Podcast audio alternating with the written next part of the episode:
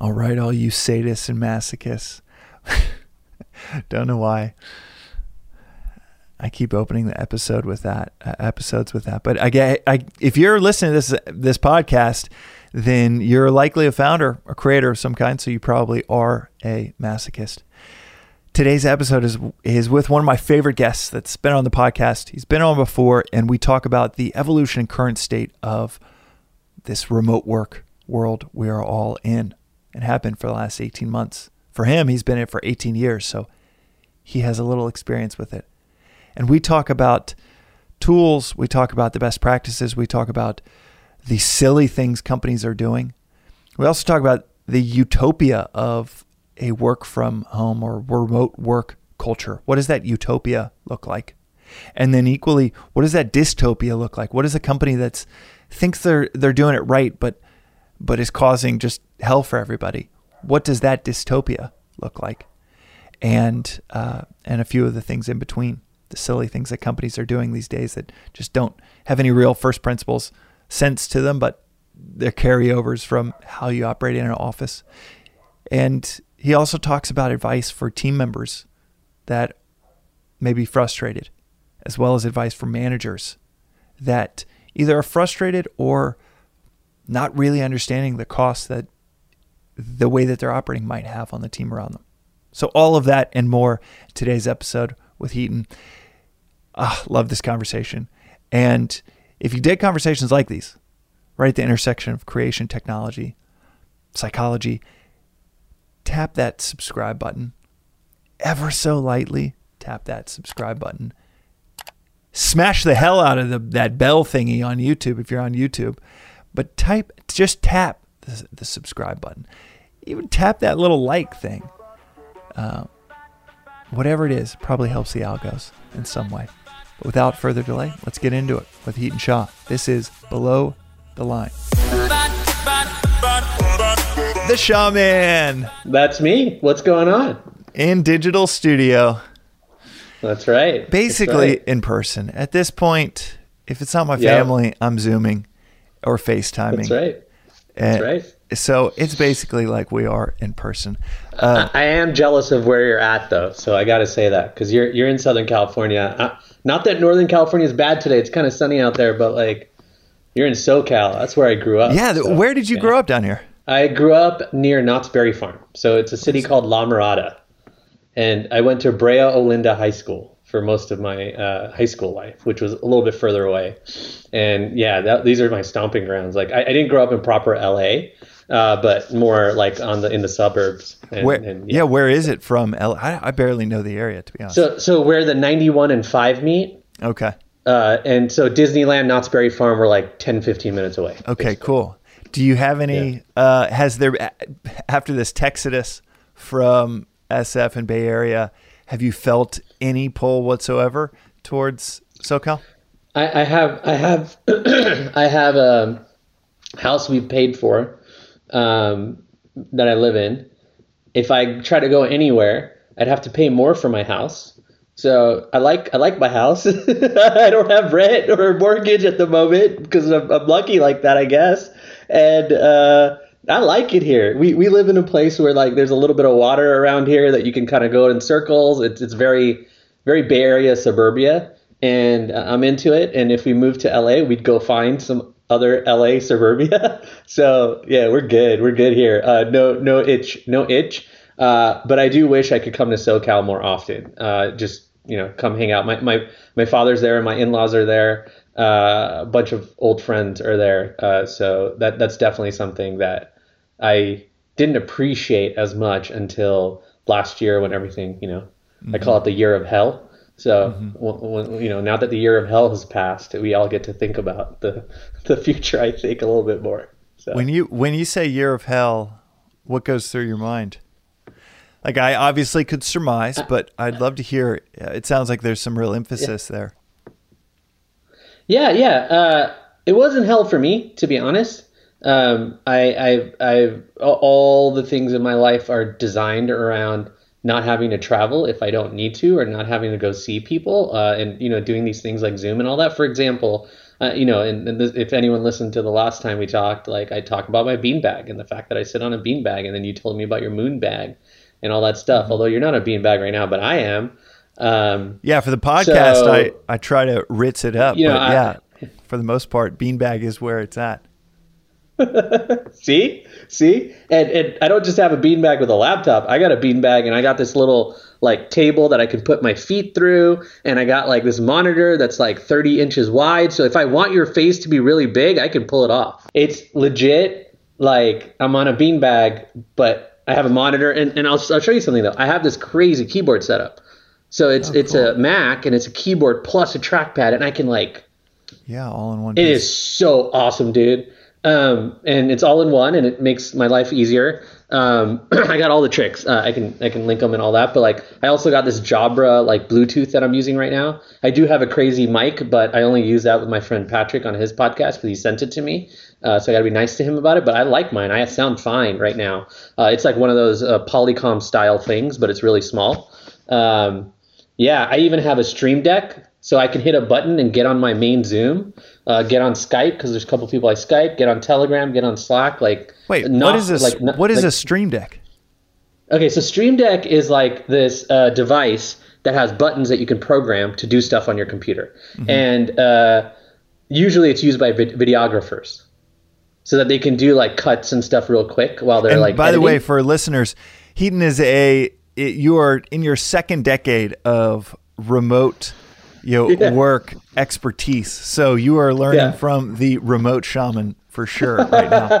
Okay, and keep so going the with Stream Deck. Deck thing, like I have one click to my personal Zoom because my co-founder and I usually get on that like every day, like when we need to. So I just hit one button and I'm in that Zoom. So that's dope. I have one button for Skype because there's a guy I meditate with actually a couple times a week, and um, he's a 70. No, no, he's 80, so he's double my age. Uh, such a great human being. And anyway, and so I hit the button, and then I'm basically in Skype almost there, uh, Skyping with him. Um, I have a mute button, a run away, which means exit button, a screen share button, and a video on off button for Zoom that I just can hit, right? And then I have Slack. So if I hit it, it'll just open my Slack window right away. Then I have Telegram because I use Telegram a lot. I have one for Google Docs to create a new doc. I just hit the button and it's created on the right account, which is my work account. Uh, and then I have two more. I have Bear, which is a note taking app that I use. Um, and then I have TextMate, which is a uh, text like app I use just for text, um, which is kind of like note taking, but I use it for different things. And then last but not least, I have the Bitcoin price on there. Really? it says the price because because yeah, I don't know. I, I kind of like. I I like this stuff. I like I like the crypto. I- I like the NFT. That's my hobby. Is, yeah. And it's a physical little keypad. yeah, yeah. Dude, okay, yeah. So to s- take a picture and we'll put it in the show I will notes. take the pictures and, and send it over so everybody knows how I roll. Um, yeah, I'm trying to think of anything else unique that I have here. The keyboard's dope with that little slate. The Stream Deck. I use a Brio Logitech because I, I got that one because that one tends to have a higher quality. But I'm waiting for some of the new companies to come out some 4K advanced stuff without me having to set up a whole rig with a camera.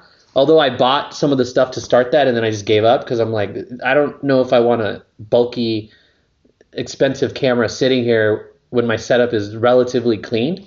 And then last but not least, I mentioned this, but I have this Jabra, which I'm gonna move. Hopefully, it won't mess with like how I talk. But this thing is amazing. Um, it's a little device, and it's Bluetooth, eh, but I wire it in, and it's literally like a Polycom. so like it's just your microphone uh, microphone for Yeah, it, it can be used as a speaker and stuff, but it's my microphone because obviously I think you need a good microphone these days. I do also have one of the uh, you know fancier setups like you do that's right back here, but um, I don't use it uh, except only on one podcast because uh, I think they would kill me if I didn't use it. So Yeah.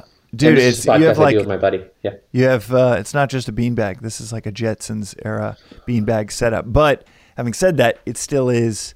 I love that you just uh, are thinking through what makes sense for home and prioritizing comfort because obviously the slightest amount of comfort is going to either consciously or subconsciously affect your work. I'll go even further. I have these this sweatshirt, right? It's it's an Amazon basic sweatshirt, and I have like three or four different colors of them. And, and and it's purposely so that when I get on a podcast like this, I can wear a different one. Because like usually, honestly, I'm in my pajamas. I'm doing company demos, whatever. Like I'm in my pajamas. Like I don't need to do anything else. Like that that's just life now. Uh, and and so I have these nice sweatshirts that are actually super cheap, but they look good uh, and they feel great too. So and they're from Amazon. They're Amazon basic sweatshirts. Who knew? Have you ever even washed that one? Or you Yeah, just, yeah, yeah. I've watched it. I wa- I've 'Cause it watched looks- it. What does it look dirty? No, it looks crispy clean. I- Okay. you know, Okay, good. it's. I know. I know. A lot of people, you know, if they're going to go on stage somewhere, it's just a brand new version of of a shirt or something. Yeah, yeah, yeah, yeah. Uh, no, no, no. I, I, I, looks- I, I like yeah, it looks uh, fresh. uh, stuff. Yeah. Okay, Yeah. It's like uh, 10, 12 bucks. Yeah.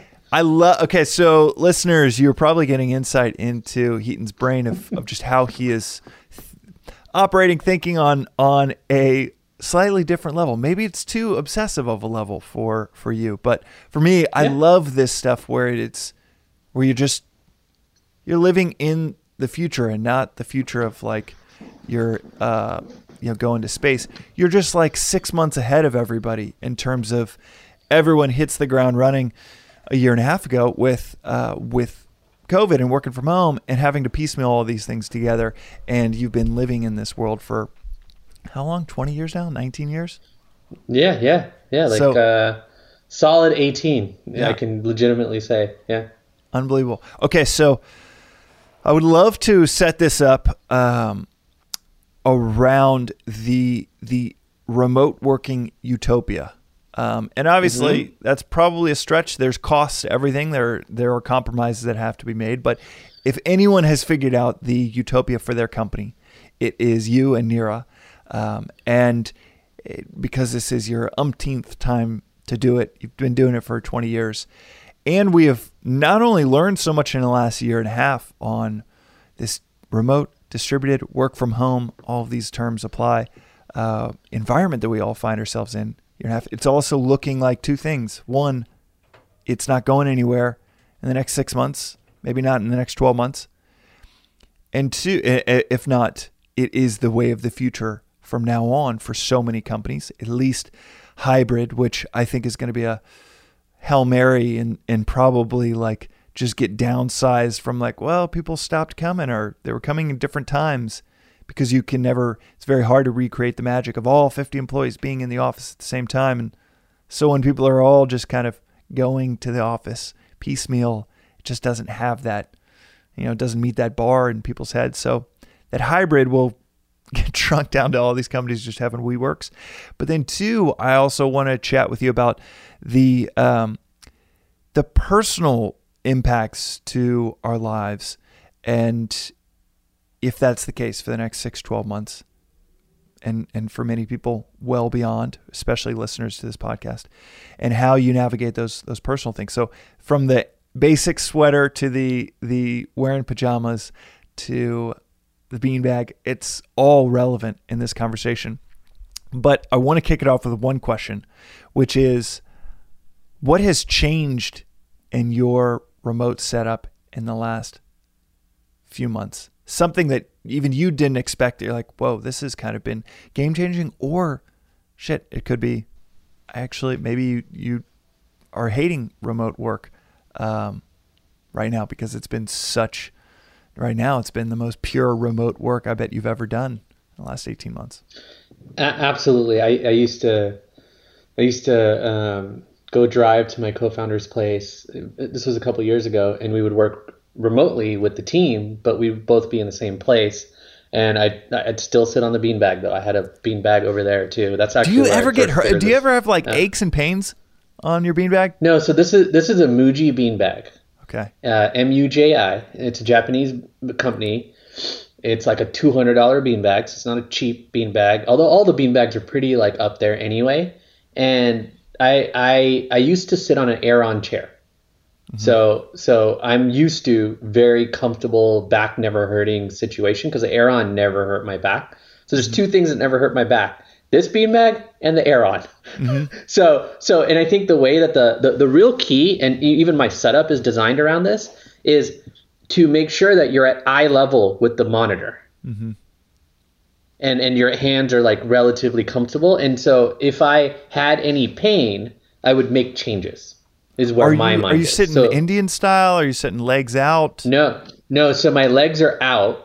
I don't sit Indian style. I think that would cause me trouble personally. Uh, I used to sit Indian style as a kid because we would do like religious activities because I'm I'm a Jain, uh, and so there were a lot of religious activities where you had to do that, and like my legs would start hurting. Cross-legged for me for a long time just doesn't work extremely well, even when I was a kid. Like I can do it and I can do it for hours, but it, it's not like when I get up, it's not cool.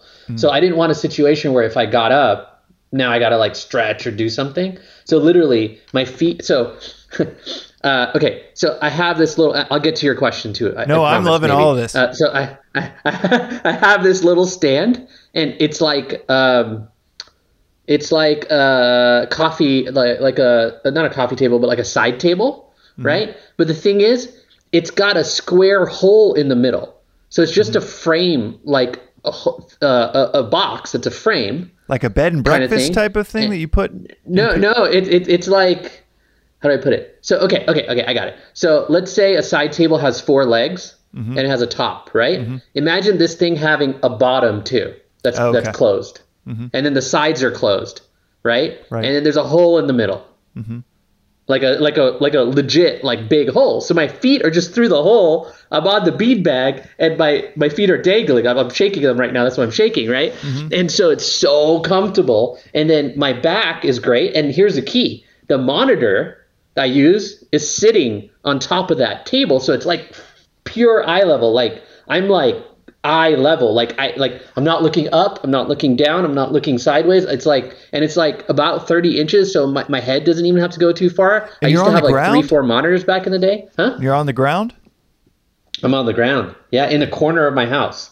Yeah, I see you're in a corner of a room, uh, which is great Yeah, for yeah, yeah, yeah. the back support for the beanbag is key. You got to find a good spot for that. Yeah. Okay, that's and you've never had. Uh, have you had back pain in other chairs and things? Uh, only if it wasn't an Aeron. Hmm. So the Aeron, we have like two downstairs. They're very old, um, but they work extremely well. It's like I, I don't know. I can't I can't say anything but good things about the Aeron. Mm-hmm. Uh, so Herman Miller Aeron chairs, like I, I mean, those are like the classic like tech office space chairs if you really get to that level. Uh, but they do cost like what six, seven, eight hundred bucks or whatever. Um, my current setup with a beanbag and some of these you know little devices and the monitor are like same price. Uh, so, so it's kind of interesting when you think about costs and stuff like that. But yeah, I, I think what people don't realize about uh, working in this way uh, is that you need to make sure your monitor or your screen is eye level. That's like the number one thing. And then you need to set yourself up so it can be eye level, right? So the height of where you're at and all that. So because I'm sitting like this, it's eye level. Um, when I was using a laptop without this big monitor, if I ever did that, I would have like a I have this dope thing you can't buy anymore because like I just can't find them. But oh my god, it's like the best thing ever in my opinion. This so this is like basically a laptop case, or not la- laptop case, but laptop like uh, uh, lap desk thing. And so I would put it, and it would literally be like three inches higher right? And so then I would put my laptop there and, and go like that, and then the monitor for the laptop or the screen would be like eye level. So that's the one thing I would highly recommend for anyone. Make sure your screen's at eye level. Yeah, the I have had lower back pain for over a year, and it's Okay. because I, I mean, either in the beanbag or I'm in chairs, and it's not an Aeron chair. It's you're looking at. I have two of these chairs. You you you can see it's just a Yeah. regular kind of uh, dining room style chair, and uh, the and I love my iPad Pro, small iPad, and it is Yep, got one of those here. and Yep. it's always pulling my head down. It's like an ergonomic nightmare. It's so blazingly fast and smooth, portable, beautiful device. Ergonomic nightmare though. Ever I remember. Hearing every inch your head is tilted forward for a nine to eleven pound head. Um, every inch forward is like thirty pounds of uh, extra pressure on your shoulder and neck muscles. Just the the amount more weight that it needs to uh, physically bear is so much you know so much heavier, and it's it is something that I never really considered until about three months ago. Started to go to uh, physical therapy, and I was like, "Ah, but I'm not hunching that much. I'm trying to sit up straight, but the tiniest bit. And the uh, physical therapist was like, every inch that you're hunching forward with your neck, not just your shoulders, which is obviously adding its own pain, is is taking a massive toll on your neck and shoulder muscles, which are then pulling on your lower back. That's so I I could not concur more with the eye level aspect. I bought a 12 what's it called uh, I think it's called 12 river um, stand for my iPad so that it like Nice. stands uh, the screen is up eye level and it has been to your point that's been game changing. So You gotta make sure it's so eye key. level and screen. Like number one tip, regardless of whether you're working from home or not, you need eye level and screen, even when you're working on a laptop. That's what people forget. They just sit on their couch or whatever and work on their laptop and don't realize that the neck's like that or the neck's like that, even a little bit, like you said, and it's no good. My neck's always straight. Like, look, it's straight, and, and I can look at you and everything. And with my keyboard, I just put it, you know, right on my lap, and I'm typing. I'm good to go. Very comfortable. So no, I don't have pain. In fact, I'm very sensitive to that kind of pain. Like in like a few hours, I can feel it a little bit. I'm like, no, no, no, this is no good. If I ever feel the pain, and these setups I have, they're not. They're designed around the right ergonomics. Even, but I've been doing this for years, right? And thinking about like, how do I set this up um, so that I'm good? And the Aeron chair was my only other option. But this is like a hundred times more comfortable than sitting on a desk for me. I can go through meeting by meeting by meeting by meeting. Like I, sometimes I do 15 meetings a day, James, and like this is great. Yeah, I yeah, I think myself and probably so many people listening half-ass their setup, especially Yeah. because we've been living. I think one of the most, I think one of the most problematic things of the last year and a half is that everybody's in this limbo mode of like, oh, well, we might be going. I think that's way more detrimental than just saying Yes. no. This is the new normal. I need a good setup at home. Set it I up. need to set This this, up. I need to make sure I'm good. Yeah. See, you know, when you asked me about the last three months, um, this exact setup was is my COVID setup. That's just going to be my remote work setup forever now because I really like it. Like I have a, and, and I also only buy Dell monitors. Not to make this a sponsored podcast for anybody, but like I've bought Dell monitors forever. I really love them, and so I look for them. But the key is like I just have one wire to put into my laptop with this Dell monitor and everything just works. And it's just little things like that actually make a huge difference. Is there's less wires back there, less anything going wrong, and stuff like that. So, um, uh, in the last three months, I'm trying to think through what has changed for me that is Or meaningful. or Nira, yeah, or just Yeah. in, in general. Yeah. I mean, I mean, I mean, in general, um, my my I went from not having up to 15 me- meetings a day. I would do 20 or 30 if I could, by the way.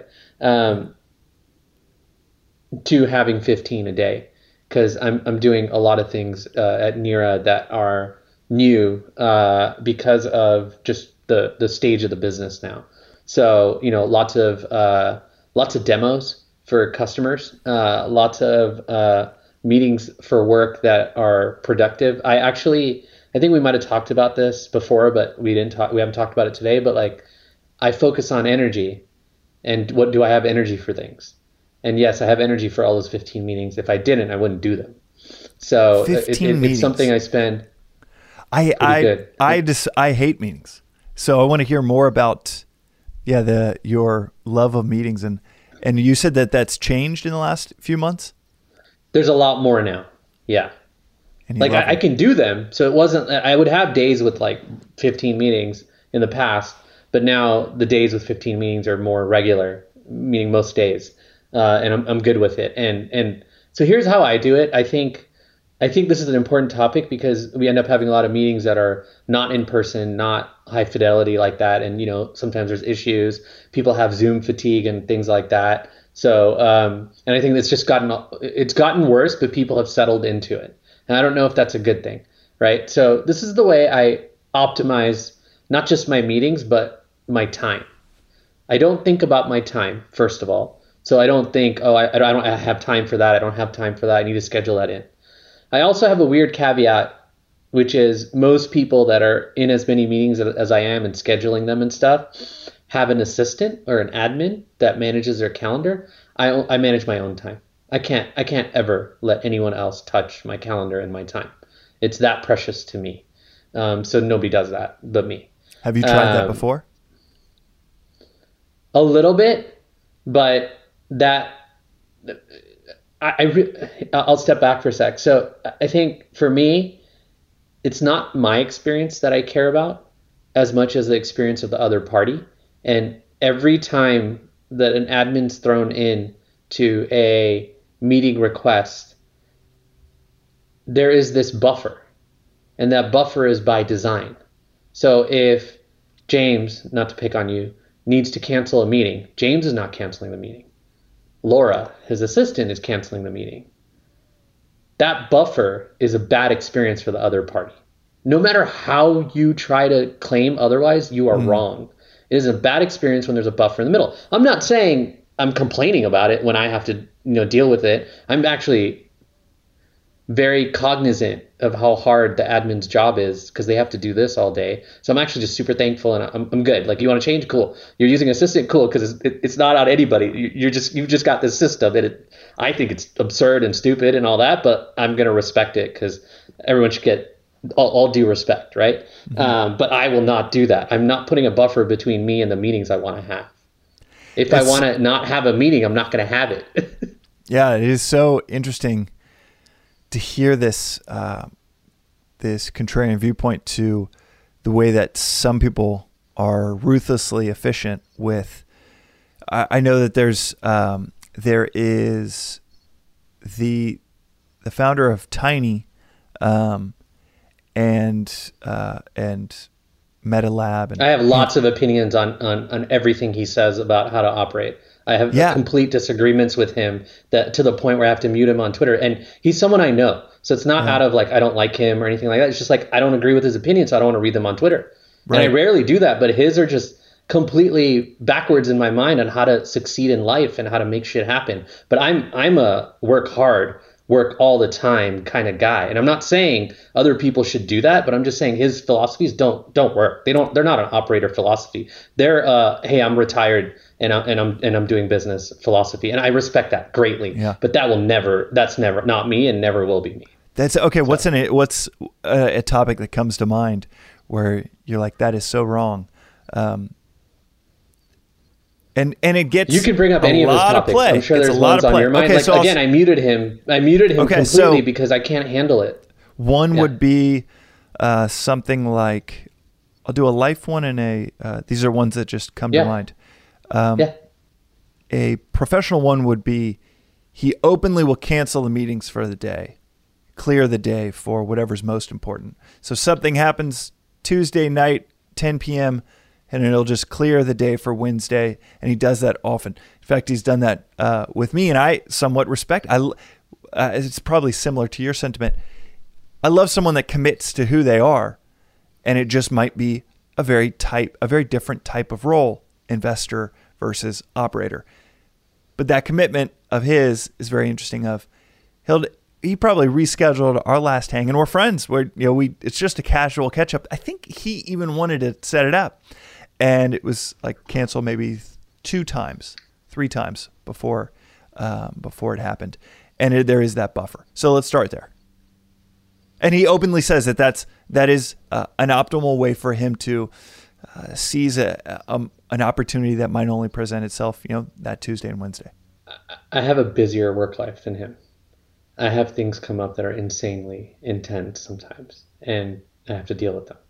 And one of those came up yesterday. And most people by today wouldn't have it resolved and would cancel this if they have his mentality or whatever else is going on in their day.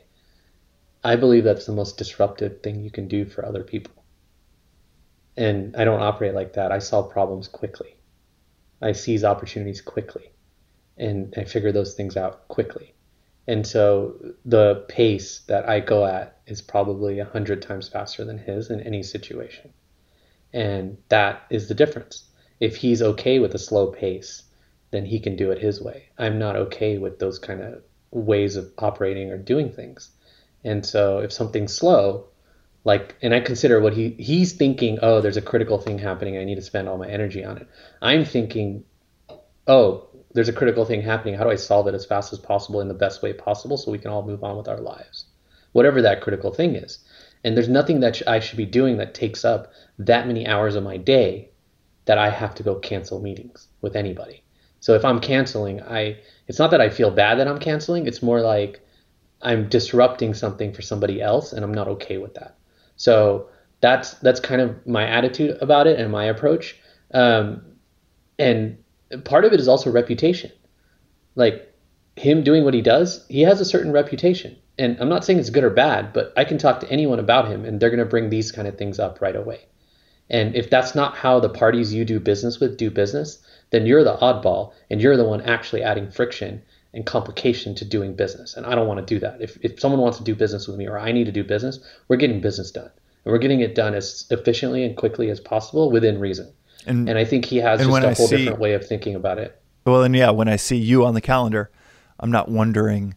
Um, and again, I think it actually could work very well for for him. But I will say a cost to it, it to someone like that, um, and it's not every time. But let's take the extreme. Someone that does it every time. The the sad thing is you see that on the calendar for the next day, and you're like, that's probably not even going to happen.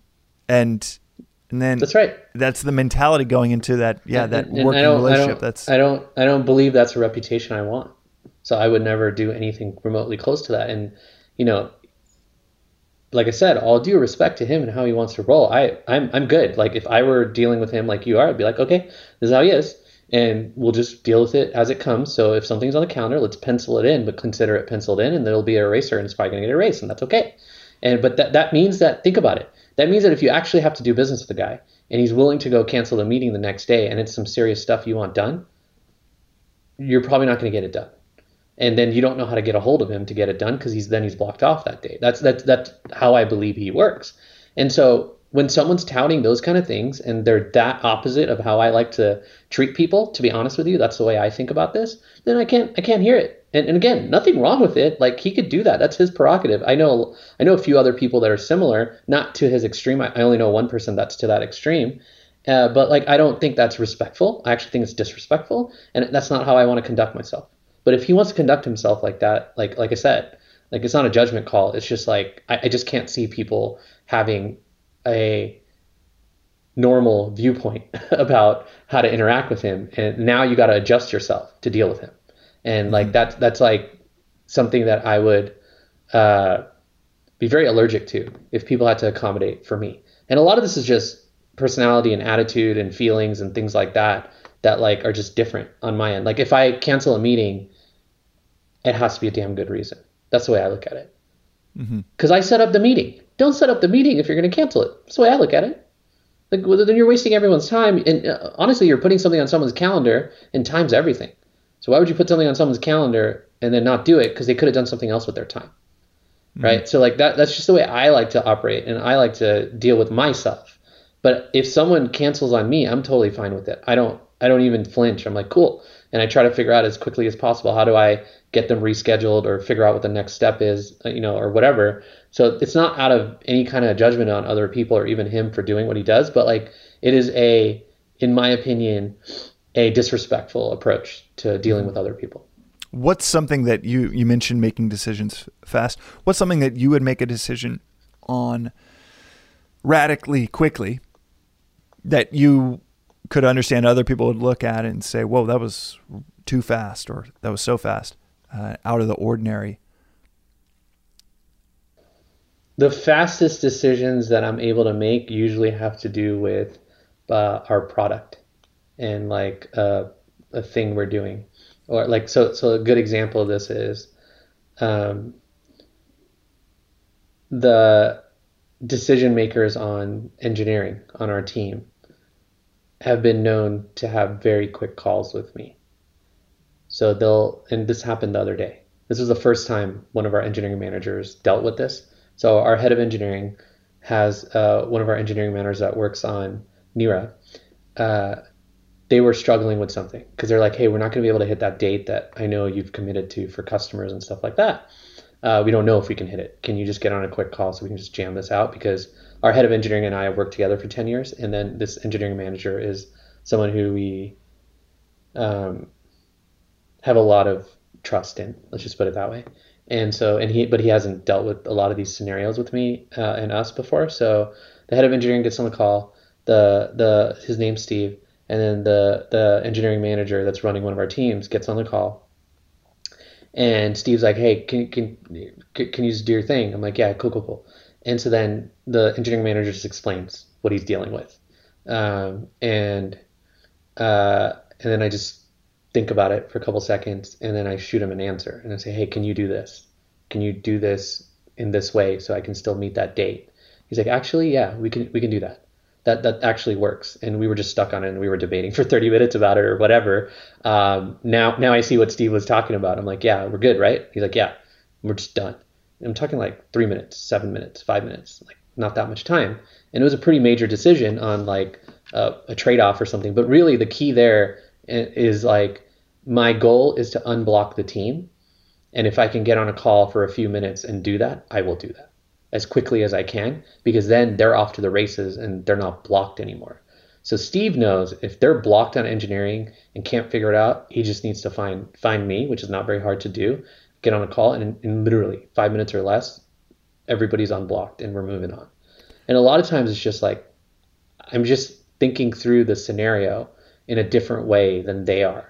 And I'm not in the weeds and I'm thinking through how do we make this happen while they're mm-hmm. thinking it's not going to happen. And that's a very different approach to Say life. Say that one work. more time. They're thinking about all the problems and why it can't happen. I'm taking what they're saying and the criteria and the constraints, putting it in my head, and then spitting out how do we make this happen and what are the ways we can make it happen. So it's a little bit of a different, it's a very nuanced difference, but that difference is how I do things really fast. Because most people get hung up on, and, and I actually had a pretty big insight yesterday on a, a Twitter Spaces I did uh, I, I, randomly pop one up and just say startup AMA and have a bunch of people they just show up and ask me questions about startups. It's been fun. I've done about three of those. And one one thing I came up with is very related to this, which is about someone asked me about problem solving. Uh, well, they didn't ask me about problem solving. They asked me about time and a lot of the topics we're talking about today, and we'll probably continue to. And, but they asked me about. I got into problem solving, and basically my thesis is all operating is find problem, solve problem and operating is nothing else. And so when we were talking about problem, they were saying, "Oh, so how do you do that quickly?" Because to me, solving problems quickly is like at the heart of like I think everything. But so, um, but don't don't tell my wife Amy that because like it'll get me in trouble. Um, but Why? like basically, uh, well, well, some some things aren't problems to solve. Mm-hmm. That that that's the truth, right? And so I'm not trying to solve everybody's problems all the time, but I could easily because that's a, not even a switch; it's just always on. Uh, so I just need to slow down, shut up sometimes, right? Just listen, which is great because not everyone wants you to solve their problems. I learned this over time. Uh, uh, my dad's a very good problem solver, as you can probably guess. Um, so the way that I do this is the same way that I solved that problem on the engineering call. Everybody tends to focus on when there's a problem. What happened? How did it happen? And why did it happen? I focus on what is the current state? What is our desired state? And what changes need, do, need to be made to get there? And I don't focus on why or how until the experience of this problem is solved and done and everyone's good, then we can focus on the why and how. And so these engineers were focused on how are we going to make it happen? How are we going to make it happen? Or how did this problem happen? Or whatever. And I'm just like, wait, we're in the state right now where you say we cannot make this timeline that we've committed to. Okay, I understand. And we're, you know, a few weeks away, so we got some time. That's good. Let me propose a solution that I think gets us to that desired state of that thing happening. And usually it's like you, you trade something off and they're just not willing to make the trade off because they can't even think about what to trade off because so they're so caught up in how did this happen? Why did this happen? And I'm just focused on what's the current state and what's the desired state and how do we get there. And I'm and, and I got a little challenged on my startup AMA yesterday about it, not in a bad way, but it was like, wait, you do that with big problems, right? I'm like, no, I do that with every problem. I don't care if it's big or small. It's just the cycle time of the problem is just shorter. So if you're talking about a tiny problem like I'm cold right now, I'm not worried about why I'm cold or not. I'm like, I'm cold right now. I don't want to be cold. What change do I make? Do I need to make to not be cold? Oh, close the window. A lot of other people are like, why am I cold? Should I wear should I wear another sweater? Should I like like like what do I need to do? I'm not or like what that. I'm caused like, it? wait. Why is this happening? What Yeah. do we what do we do to avoid Yeah. this in the future? Um, yeah, we'll who- deal with that later. That's Right. not for now. We're trying to solve a problem. Yeah. Yeah. Well, it's um, it reminds me of um Alex Schultz, uh, CMO of Facebook, and previously head of He's growth. a, he's a he's a friend. I am such an Alex Schultz fan. It's Yeah. not even funny. He's he is so so great, brilliant mind. And one of the things that I remember him telling me uh, was that you should never mix the conversation of strategy and execution. They're two different conversations. And if you mix strategy and execution, it reminds me of, of this in that you just compartmentalize like what is the most important thing right now. And if you, for the example of strategy and execution, if you're brainstorming with the team on, all right, this is uh, for the next six week six week sprint, for the next ninety day sprint, or the the next two weeks, whatever it is, if you mix strategy and execution, then you're gonna just everybody's gonna thrash. You're gonna have eight people all thinking through, is that feasible? Is it? And they're gonna be instead of judging the strategy is it the right strategy, then saying, okay, our team is actually pretty good at figuring out the execution towards a ambitious strategy and trusting that we're going to have the execution conversation second you mix the two and then you you're constantly editing down your ambition and by nature editing down your strategy because you think like well what if we did why, what if we ran a thousand feet oh no we don't have that that wouldn't work because we got to wait for so and so and they're they're walking so we can't run. And it's whatever the strategy is you mix execution with it or whatever the problem that needs to be solved is you mix kind of the that retrospective of what caused it. It's like riding riding a bike. Like you see a pothole you adjust around it. But if you like pull over and you say wow i didn't see that pothole coming in my plans that i drew up for my house. Whoa i got to go back to the house and figure out how am i going to find all the potholes into what you're saying instead of just like just solve it. Go around it and you keep going um, but the, the goal is actually to get where you're going not uh, to do it flawlessly without any problems popping up Yeah, that's right. You're always going to have problems. And if you need to take a breather every time you have the problem to figure out why the problem happened and try to process it, you're not going to actually solve the problem. And, and usually the key is to solve the problem as fast as possible because it's a freaking problem, right? I got to avoid that pothole. You're just going to avoid the pothole. And then you can worry about how to avoid the pothole next time, right? Or whatever it is you need to do. This is an unbelievably nuanced difference that if you ex- if you experience like this whole strategy and tactics mixed together and then you experience the opposite you never want to go back to the other way mm-hmm. and so like even even in conversations like at my best i come across smooth and not like an ass but at my worst like if someone's getting into both those things at the same time ooh like th- those are the meetings where like i'm rough because i'm not having it. I'm just it's a meeting. We need to make decisions. We need to move. We need to execute. We don't need to you know sit here and debate. And if we have a debate meeting let's go not have a meeting. Let's do it some other way is kind of my take. And i think you know this is this is actually related to this remote work stuff. I believe that people like office environments and crave them because they have gotten used to working in a way where they can be in front of other people in a shared space that's a physical space so they can have their whiteboard, have their discussions, let everyone debate, get everyone's voices heard and things like that because that's the only way they know how to do that and move fast. But it's probably because of this thing that we just talked about, which is they're mixing strategy discussions and tactic discussions and execution discussions all at the same time. Because strategy, tactics, and execution are actually three different things. There's not just two, it's not just strategy and tactics. It's actually strategy, tactics, and execution. And I think that's the piece where you deter you should be determining for the purpose of this meeting which of those three are we doing. Because execution would be let's pull up that ad copy and let's work on it now and hit the go button. That's execution. Tactics is like we're gonna run some Facebook ads or whatever, right? And strategy is we need to run ads, right? Or whatever you want to call it. Mm-hmm. That's our strategy. We're going to run ads to get customers. And then the tactic is we're going to run Facebook ads. Okay, cool. And the execution is we're going to set up the ads right now, right? And so those are actually three different things. And oftentimes all three are mixed in the same convo. And, and that and most people talk about strategy and tactics being mixed, but a lot of people mix execution in the same kind of uh, conversation. And like this is how office work works, except at on Alex's teams or where the, the high performing teams in an org that are very focused on what is this meeting about, what is this, what is the whole discussion about, and and really getting down to the heart of it and making sure you're having the right discussion at the right time. Mm-hmm. Yeah, Alex is is also known within Facebook of he was the fixer. He would go into the teams that were the parts of the company that were struggling, and his team was the SWAT team that would just that would elevate. The, the, the, there's a reason he's the CMO um, right now. The team around them. Yeah. Hence him becoming CMO and uh, C level executive. He so a brilliant mind on this problem solving topic.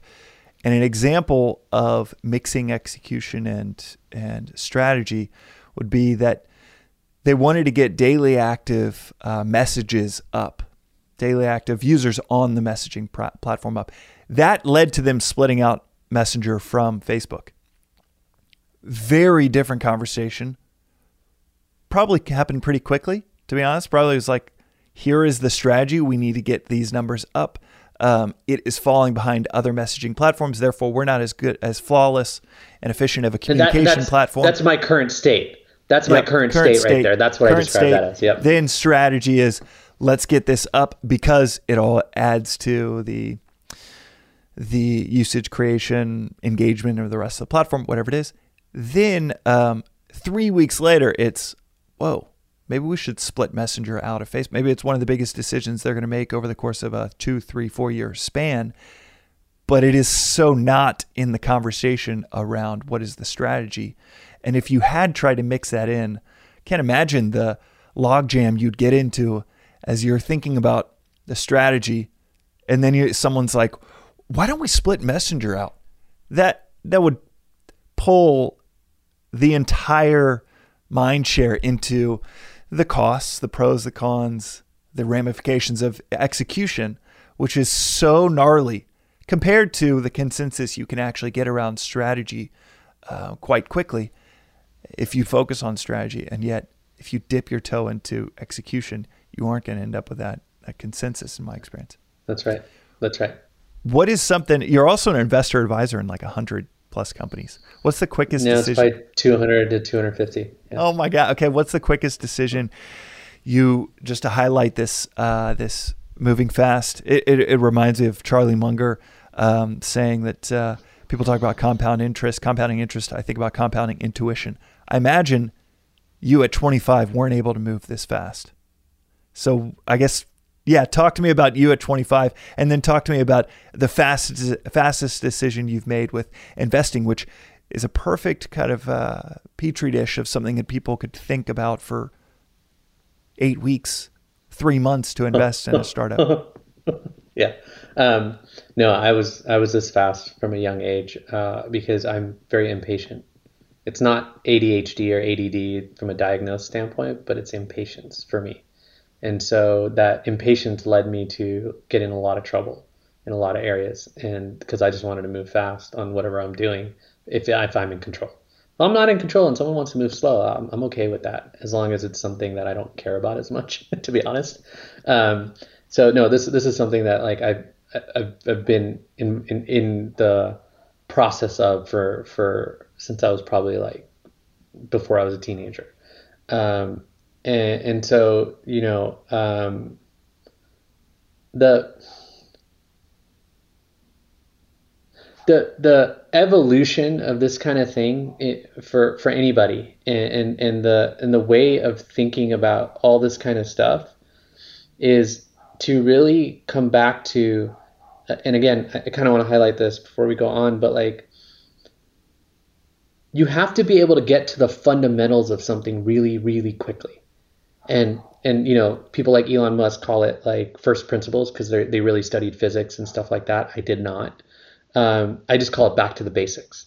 So whenever things start getting complicated or people are confusing all these things, I'm always trying to get back to what's the basic building blocks that everyone's missing that we need to come back to. So, you know, I think there's a lot of strategies for me, at least since back then when I was a kid, um, where I would just try to think about how to simplify the, the, the situation in a way where it's still accurate, even though I simplified it. Because a lot of times you can simplify something and it's not accurate anymore because there's so many nuances to it, right? So um, I I feel like that the people that are trying to make decisions at companies and organizations are very inundated with so much information that their ability to make decisions is completely hampered almost down to zero. And what I mean by that is that they try to account for everything out there when they're trying to figure out how to move fast or make a decision, um, and and they're not actually able to think clearly. And so, if I were to say, "Hey, for everybody listening, what what's going on when it comes to making decisions quickly and problem solving quickly, and, and how do you actually do it effectively?" Is you try to cut cut past and through all the possible noise in a scenario, um, and you try to get to what are the basic building blocks of that scenario. What is the how do we get back to basics? So it's basically like I believe that everything is actually extremely simple and basic. And that's the belief that you cannot change my mind on. Because every time I've found something complicated, whether it's with enough time, which is not my style, or enough actual processing in your brain about the problem or the situation, you can get to the basics of it, regardless of how complicated it seems early on. And I'm always just trying to get the information that gets me that answer and to any problem, any situation. Which and the answer is what is the what are the basic building blocks of this? And so in that scenario of like talking to an engineer about whatever they're dealing with, I'm if I'm not up to speed yet, I'm making them tell me, well, what's the scenario? What's going on? and then they start talking and then i ask a bunch of questions and then i repeat back to them oh so let me just describe what i'm hearing and i give them the basic basics of it and if they agree then everything we do next is much easier because we're building up with a common understanding of something very simple and basic that everything can be boiled down to and i'm not trying to simplify and oversimplify i'm just trying to clarify and the only way to clarify in my mind in, in, in a conversation is get down to the basic building blocks of what you're talking about. So one thing I didn't hit on, which I think is super valuable, and, and, I, and I almost did, which is I don't manage my time. I manage my energy. And the way I do that, and I don't think we've talked about this deeply yet, is, is something because like you were talking about meetings. So I'm going to bring it back to that for a sec. And you're saying, you know, I can't, you know, I can't be in 15 meetings a day or anything. How do you do it? I have over time learned that if I'm in a meeting or a conversation or any interaction, I'm assessing after it, not during, because I think during is a little tricky, although I've gotten to being able to do it during and be able to shift things, which is so much fun. But did that experience give me energy? Or did it deplete energy? There's nothing that's neutral in life when it comes to your energy. Either things are giving you energy or they're depleting it. The only thing is neutral is is when you sleep and you're not having a nightmare. you know, um, otherwise everything's pretty like bin- uh, binary one way or another, which is did it give you energy or did you lose energy after it? And if things, the more things I do that cause me to lose energy after it, the less likely I am to be doing them again. And so every meeting, I'm trying to assess that. And so, for example, this is how I made our demos at Nira when I do them just extremely energetic and high high energy. One of the reasons is most demos people do have slides. And we're selling to IT and security folks who hate slides in demos because they're just used to it and they they just drone out. So what we do is when we get on the call, we say a couple things. We're like, "Hey, all we're to do, well, first, you know, the normal sales stuff like, hey, do you still have 30 minutes today? Because then you get them to say yes, which is really important, right? Because now they're in a positive mood. This person respects my time, blah, blah, blah. So we always do that. And obviously, we want to respect their time. And sometimes we even tell them if we know that they're like a more busy org or busy whatever, we're like, hey, we'll try to get you out in 20 minutes, not 30, right? So that sets the stage of how fast we're going to move and how efficient we're going to be with our time. And so they're already in that mode, which is what the mode we want them to be in. Then we say, hey, we don't have any slides. We've just got a few questions, and then we're going to jump right into a live demo, and we're going to be contextual and show you the things related to the answers you gave us when we asked you those questions. And so then we ask two or three questions about like their current state, to be honest. uh, and then and then we basically go through the demo, which is basically we'll hit on all the desired states that they're looking for. And then and that's like literally maybe two, three minutes in the beginning, then another seven to 10 minutes. Sometimes people ask questions, so it could be up to 15, but usually it's 10 minute or less demo. So we're at about the 15 minute mark. And then at the end, it's just about, okay, how are we going to get you there? And it's not quite said about current state, desired state, and change, like as I described it, but that's exactly what the calls are about and how we do it. And so what I've learned is by the end of that, most of the people we talk to are either saying it or thinking it. And what they're saying or thinking is, this is the best demo I've seen recently. Our product demos well too, so that helps. But outside of that, like this process is is is is is designed around giving them more energy after the meeting, not less, and giving myself more energy so I can do 50 of these a day if I had to. So I just wanted to get back to that. Like, if you are having struggles in meetings and feel like these meetings are useless or feel like you're, you know, tired after all your meetings or whatever, a lot of people come to the conclusion that they're introverts or whatever. And again, this goes back to what I was saying. That's not the basic building block. The basic building block isn't I'm an introvert, I'm an extrovert. No, the basic building block is am I getting energy from these things I'm doing or am I losing it after these meetings? Because if you lose lose energy in one meeting, the next meeting is not going to be as great. And then the third meeting is not going to be as great. And then the fourth meeting you have is not going to be as great. And then by then you're like, damn, I got four more meetings today. Can I even get through them? I never want to have a day like that. That's not okay. Because then I can't keep going. I can't keep doing what I want to do or what I love to do. So I'm just trying to gauge did it give me energy? Did it not? And if it did, then I'm going to find a way to do more of it or keep it going. And if it didn't, I'm going to find some tweaks to it. And now I can do that in a meeting. At my best, I can do it right in a meeting where, oh, this is not good. I'm depleting my energy. Okay. Instead of checking out, I get more active to figure out the basic building blocks of what's going on in that meeting and how do I flip it? What do I got to say? who do I got to talk to? How do I have to like frame something so that everyone gets energy back? Because it's likely if I'm depleting my energy, the other party is as well during that mm-hmm. meeting.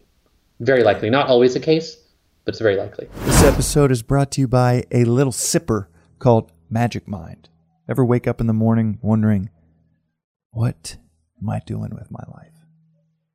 Well, what you probably aren't doing is sipping on them Magic Minds. Magic Mind is a two ounce shot matcha, nootropics, adaptogens, functional mushrooms, everything in a morning ritual drink that you've ever wanted. You take it alongside your morning coffee or tea, and you get seven hours of creative, productive flow.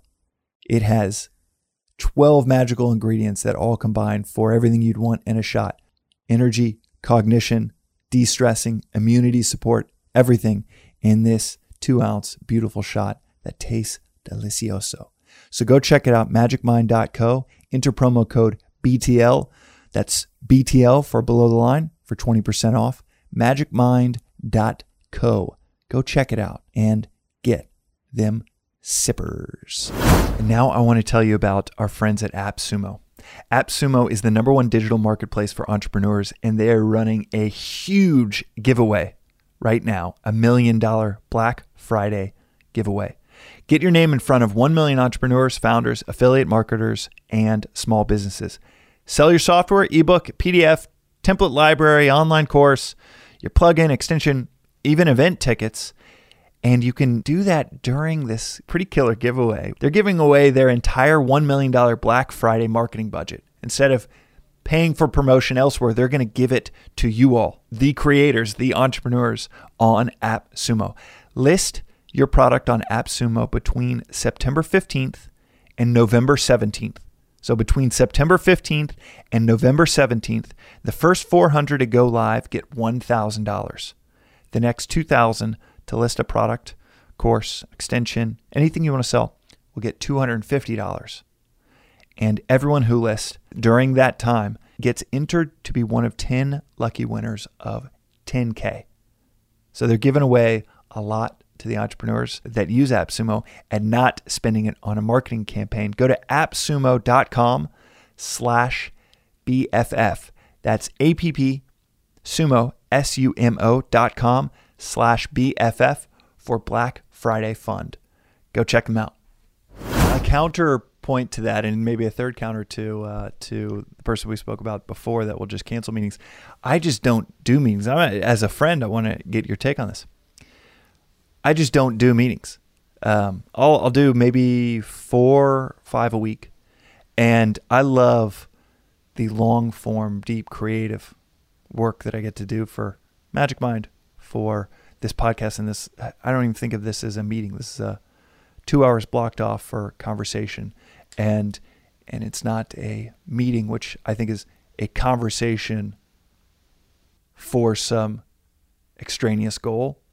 This this is the goal. The means is the end to me. Like this this is the goal. So it's uh it is an experience, not a meeting. But I I push everyone to Loom. And it is a buffer. It is I know that I'm going to uh, asynchronous Loom is a asynchronous uh, video recording tool. And and so I'm I just especially as a investor I'm inundated with 15 deals a day and and I'll ask entrepreneurs, "Can you send me a demo an overview, um, the pitch via Loom, and I'll lose out on meetings. I'll lose out on uh, opportunities, but I don't. My goal is kind of life design, not uh, financial yeah, and, and, or or uh, yeah, company and, goal. And, so I have two opinions. One, I'll, I'll, get back to your original question about funding and how fast I've done it because mm. you're, you're, gonna laugh. Um, but you're managing your time, and, and and I think you're managing your energy by managing your time. I manage my energy by managing my energy, not managing my time. So that, that would be my throwback to you, which is like you found a way to manage your energy by managing your time. And I I don't have the same ability that you do today. I, I used to be where you were, where I would just have no meetings or have whatever meetings I wanted to, and I wouldn't call them meetings because I didn't have a company to operate that was like a company that's like you know we raise money and like we're trying to grow fast and stuff like that. Right. Not that Magic Mind isn't a company to operate, but it's just no, no, it is company, an anti-company. Right? It is built to be an anti-company. Yeah, you, you, just built it a certain way, right? And mm-hmm. and I have a, a, I actually have three or four of those as well. Uh, that I don't have to spend time on in that way, but I have a lot of energy for when I do have to dig into them or dive in because you know I've just designed it that way. So I, I understand I understand that, but I think uh, in an operator scenario where it's more traditional, for lack of a better word, um, you don't have a choice but to be in meetings, and you want to make those meetings great. So that that's kind of the way I think about it. So I would say that I wonder what would happen if you decided to manage your energy, not your time. Because you've you're doing it by managing your you're managing your energy by managing your time. But if you just manage your energy, I wonder if that would change anything. It might not, though. Yeah, I, I let's see. So I surf like three times a week spend so much time with my two daughters. I I actually don't know whether I work 20 hours a week or 70 because I'm wicked fast on email. I have no idea.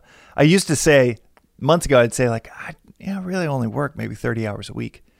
But now I, I'm if I'm replying to an email to you on you know within three minutes on a Saturday, maybe not that fast on the weekend, but just casually. Does that work? I don't know. Yeah, just, does it count? Like is yeah, that, does that time? count? and uh, and and certainly thinking through problems on the investing side, problems on Magic Mind all the time. I love that stuff, and going deep on like right now we're designing something really fun, really cool, and I just that's my energy uh, generator is doing those things, not so much uh, a 30 minute meeting where I can't do any, I can't get into flow 30 minutes before, takes 30 minutes after to get back into flow for that long form deep work, it's for the where I am. It that is, I think, a terrible. It'll, it'll kill a whole afternoon for me. Um, maybe not an afternoon, certainly an hour and a half for that 30 minute. Meaning that with Loom and asynchronous tools, I now have just seen that's a seven minute exchange and it can be done asynchronously. And I'm continually surprised by how little how few interactions do require a meeting. We still have a one hour kickoff meeting every week, but so few uh, of the meetings that I would have thought, no, brainstorm. You really need it's dynamic. It's high con- con- conversant, uh, back and forth. It really needs to be synchronous. And now I've seen, I I actually think it's a low, low fidelity, low quality form of communication on something that is back and forth. The more back and forth, the more maybe sit with it for three hours before yeah, the better you do it async, the better you do it on video and writing. Um, you know, I'll, I'll share a secret. I don't actually like looms, and I don't like videos, and I don't like all that. I'd rather read something personally. Like I'll, I'll take those, but like I think that I have to two x them because I can't. Oh, I two x every And- single one of them, right? Yeah, and and and that's good, but reading, I'm so much faster at reading. Mm-hmm. Like so much faster. Also, the ability to think when I read is much different than when I'm watching a loom. Mm-hmm. I realize that about myself. I don't mind them by by all means, but I prefer people writing things. So to answer your question about how fast have I kind of committed to a deal, Yeah. um, there's a couple deals recently, a couple startups uh, that I invested in that the I got I got the intro, and my reply back was I'll put in this much money. Um, some comment about their business because I want to be thoughtful and give them why I'm doing it, at least to make sense of something that doesn't make any sense. Um, and then and then the last thing is if you want to hop on a call or talk to me or anything like that, happy to do it. But I'm a small check because I usually am a pretty small check, and you probably have bigger fish to fry. So let me know when you fried those fish, and then we can and then we can you know hang or whatever. I can help you with whatever you need. Because usually people want me because they want they want to talk about something or get some advice on something or something like that, and that's usually why I got the intro um, for investing or whatever. But usually it's things that are not immediately relevant to them. It's something that they need to talk to me about a little bit later, like after they've done their fundraising, because usually they're in the middle of fundraising, and I I know how that is. So yeah, I, I tend to So that I'm- quickly in an intro, in the intro, yeah, intro comes in. I look at it and I'm like, yeah, this is great. I'm I'm, I'm good because like these days, like a, a lot of people have great backgrounds that are starting companies, like amazing backgrounds that are just accessible really quickly. And if they don't, then I'm just assessing what they've done so far, and I'm able to make a decision pretty quickly. And if I can make it without talking to them, because it was a trusted referral or something like that. Why do I need to waste anyone's time to get on a call or do anything like that, uh, my own or theirs? And but again, I'm a small check. I'm like 10k, 25k, 50k, 100k max, and like I also don't, you know, I'm I keep threatening myself to just stop doing it. Uh, not because I'm slow or I'm fast, but just because oddly, the investing part of helping companies gives me very little energy. Mm-hmm. Probably a depletion for me at this point. Well, to underscore something that you said, why get on a call if it's a waste for them and you? And I think that un- that is tied to this idea that a meeting is always valuable, and and to what you're what you're saying, especially in investing, but in so many forms of communication, a meeting actually could be quite low low value for sales pitches for what you're doing with Nira. That's actually that is can be extremely Most valuable value. thing I can do. Right. Yeah. For uh, where you're gathering information, you jumping into a call with someone is probably going to be one of the worst ways for you to gather information from Right. them, uh, for them as well. The you know, a, a CEO that just has to remember 73 different KPIs for when you ask them versus if you can email them to, or better yet, they put it in the materials that they send you in the intro thread. So much more communicative, so much more uh, illustrative of the opportunity than than a meeting, which yeah, 15 and you years also ago. you also get to see you also get to see how they think Mm-hmm. when they write it. That's why I don't like the looms actually on any of this stuff personally, because if they're writing it, I get to see their thinking when they're when, when they write something, versus a loom where I just get to hear them, which to me is actually frankly not as interesting. The reason I say that is like there's certain things I'm very adamant about. I think remote work has made me very adamant about this, but like, and I've ranted on Twitter about this, but like, I believe every startup should be sending monthly updates uh, on the dot, like uh, at a very consistent interval. So uh, we send our monthly updates on the first Monday of the month. If that first Monday is like, you know, days in, in, that's fine, right, to the month, but it's always the first Monday. You're going to get an email at 8 a.m. I don't care what's going on. I don't care if it's a holiday. If you're an investor, you're going to get an email at 8 a.m and it's going to be the update for the last month from us, no matter what. And we have a process where, you know, and, and again, there's one coming up where by the time Friday hits, we're already working on it and then we're doing some reviews on Saturday and Sunday, and then I'm scheduling all the emails uh, to be sent out, and I also manually make all of them.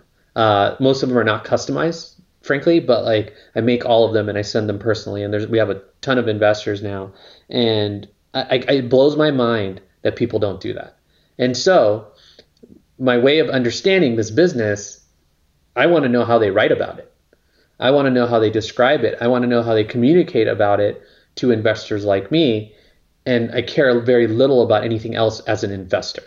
I just want to know how do they communicate what's going on in their business? How clear are they? What are the challenges they have with communicating it, which usually you can figure out when you look at an investor update and all those kinds of things. That's where like my mojo is uh, for kind of investing as well as being a founder myself. It blows my mind when I tweet about this and people tell me they think it's a waste of time.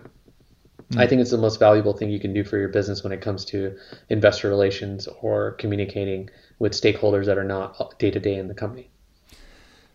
The uh, the other thing that's that's worth underscoring that you're saying is is that you can read so much more about a, what that founder has done before, see what they've done in 2021 in that that intro, than than you ever you know, 15 years ago. Maybe you do need that coffee to listen. To. They don't have yeah. LinkedIn.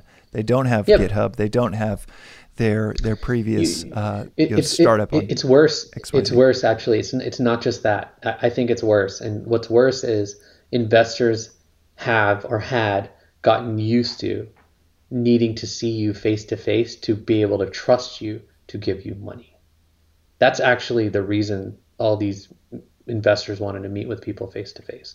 This is also the reason why international, at least US investors investing internationally was not quite a big thing until like 15 years ago or something like that, mm-hmm. or even 10 years ago. There are a few people that started that trend and like won, so to speak, like made a lot of money, uh, invested in great companies that turned into massive public companies and stuff like that that were not in the U.S. originally. And it's because those folks were actually flying out to the other countries and meeting these founders in person mm-hmm. Mm-hmm. instead of the other way around. Okay, so jumping into remote work and this, uh, what does a remote work utopia look like? And then the counter would be um, that I'd love to discuss with you afterwards is what does the remote work dystopia look like? Not everybody's house yeah. is on fire and family members dying. Yeah. But the, the dystopia that yeah. they think they're doing it right, but there is a misunderstanding of the 15 people, 30 people, 300 people in their company, and it's dystopic. So let's start with the utopia. What is it? What does it look like in Hiten Shah's viewpoint? Yeah. Um, the utopia is when people have freedom of time in the company. What that means is they work when they want to work and the outcomes are very clear and the expectations of their job and their role is very clear. That's utopia. There's nothing more to utopia than that. Because what we don't get at work, what we never got at school is control of our time. Most people don't get control of their time at work, partly because of meetings, partly because of commutes, partly because they have to go in an office or they had to go in an office and like have a certain structure and sit at a desk and you know everyone else was watching so to speak too and there's this kind of collective community inside the culture within the culture of the company and there's all these norms and things like that that added more cognitive load that don't have to actually do with the work. For example dinner's served at seven not six. And that's because they want the company wants people to stay past six right? This is like common tactics especially in tech. Um, that's just an example. I'm not sure if any mm-hmm. company's still doing that but like that was definitely happening before. Uh, breakfast is at seven and by the time you hit eight there's no more breakfast. So that causes people to come in earlier, mm-hmm. right? And there were a lot of these tactics and tricks that companies did and probably still could do and would do um, that lowers your freedom of time because you're told to clock in at a certain time and leave at a certain time. Obviously, if you have a job where that's a requirement, I'm not knocking that, but usually that job is not a job that works for remote work or is one where you could work remotely. But there's a lot of jobs where you could work remotely, but because there's an office, and the overhead of an office and the norms and culture, you know, that's what happens. Like, for example, you don't ever get asked on a remote team, you know, if you're going to be late to work tomorrow. You just don't because nobody cares. Like as long as you're in that meeting that you're supposed to be, you know, or you're communicative about not being able to be in the meeting, that's cool. But no one's sitting here and saying, watching you walk in late. No one's sitting here watching you walk in knowing you had a terrible night because you got drunk or whatever, right? Like, or whatever happened to you. So it's almost like we get to keep our personal lives personal. I think that's a big freedom of time thing. If you want to, in the middle of the day, go pick up your kids every day, as long as everyone in the company knows that that's what you're not that's what you're doing, but you're not available at that time, everyone's good because your availability is not you're not available at that time. It's pretty simple. While you couldn't do that in an office job for many reasons. One, your commute probably puts you too far away from taking kids to school. Two, um, it would be really weird for you to leave in the middle of the day and then come back. That's just not normal. Like, how, how could you do that? No one else is leaving and coming back. But in a remote environment, this utopia, if as you say it, you, you get an extreme freedom of time, which comes with it an extreme amount of responsibility, frankly because now you have you are responsible for your time. You are responsible for the work you do. No one is telling you when to work and or what to work on or anything like that in the same way as an office space. So i think that's the utopia. I can keep going about what that means and the implications but the utopia is pretty basic and simple to me which is everyone gets freedom of time to do work when they can work when they want to work as long as the outcomes and expectations are clear for them. So this is where remote work goes wrong is because a lot of people try to have the same kind of outcomes and expectations and way of communicating them that they do in, uh, in an office environment, which is just completely different because you get to talk to people more often. Um, you get to have those hallway conversations and things like that. And in a remote environment, it, the work isn't about that. It's not about these random hallway convos. It's not about like people visibly able to see that you're working and sitting at your desk and stuff like that. This is a completely different world. And I know there's all kinds of I'm laughing because it's just I think all of them are silly at this point. But there's all kinds of tools about presence and like being synchronous during remote work. This stuff cracks me up, James. Like like no offense to anybody working on those problems. I get that there's need there and I get that humans want that, but it is it is absurd that we're trying to recreate office environments in remote work. No, remote work is about freedom of time. That's the utopia. And that's what every team member gets. And of course, you know, there are challenges with that that we can talk about that I totally always aggressively trying to squash or make sure never happen at my companies. But like I've seen them at other remote companies and, and it, it, it it's bad, the challenges. So we can get into the dystopia, but I, I want to make sure you get your utopia take from me at least. I think it's first. a brilliantly simple one of freedom of time. The uh, one of the one of the most profound thoughts I ever came across is this development economist Amartya Sen that wrote a book um, he's Nobel Prize winner for the concept of wealth defined as freedom, not as bank account, not as any financial factor, but wealth is freedom, and coined the phrase "wealth as freedom." And I think that that's sounds like what you're saying is is in the short term we want to optimize your freedom of your time, really your freedom of your tactics to get your work done, to hit those.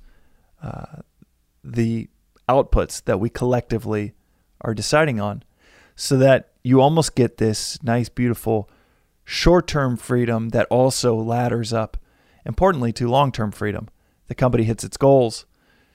It unlocks not only more of your days, you get to do what you, I mean, company that's shutting its doors, didn't matter how much free time you had leading up to that, you now are going to, going to potentially find yourself in a dystopic company but if that utopia has a you know expiration date to it, then it's not necessarily utopia anyone wants to move to. But that short-term freedom can ladder up to that long-term freedom with that negotiation between the two of freedom of your time and your tactics, whatever you want to do to hit these collective goals. If someone does their best work 6 p.m. to midnight, who am I to judge them for that or tell them they can't do things like that. Why? I don't care. If they can get their job done in two or three hours of deep work a day and the expectations and outcomes are happening, yeah, sure, maybe we should give them more work, right? And maybe they can do more than we thought, but that's a different problem. But at the end of the day, if they can do that, that's their business. They should, that's cool. Like, like in my company, if you can get your work done in that amount of time, there's either one, you're just really, really, really good, good for you, or two, we're not giving you enough stuff for your capabilities, which means you should be promoted or get more responsibility depending on what the scenario is. And that's the way I look at it. I think I haven't heard people who have office culture think like that. I think they want every they want butts and seats. I don't really care about the butts and seats. I'm sitting on a beanbag. My butt's in a beanbag. So um, I, I I think this freedom of time is like the underscoring of, of remote work and even hybrid work, as you were kind of mentioning early on. Like we're going to see some silly things happen with that most likely. Okay, yeah, and, and as a nice segue to the dystopia, I would love for you to touch on the silly things. Uh, but real quick to round that out, um, what are your views on synchronous versus asynchronous? We touched on meetings, which again, many of those are external. CEO, head of sales, it has to be there, but internally, synchronous or asynchronous? I think that synchronous has a time and place in a remote environment, and asynchronous is the norm.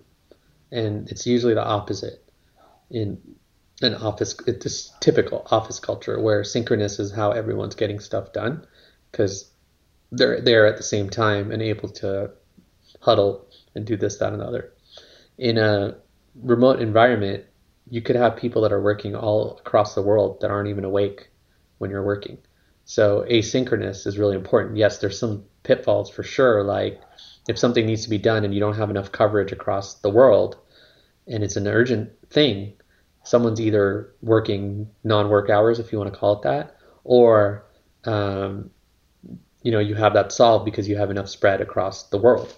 And so we try to have enough spread across the world so that even for urgent things, it's getting taken care of, or there's a rotation of somebody being on call uh, during non-standard work hours if need be. Usually it's our head of engineering or some of the leadership that is taking the brunt of those kind of responsibilities.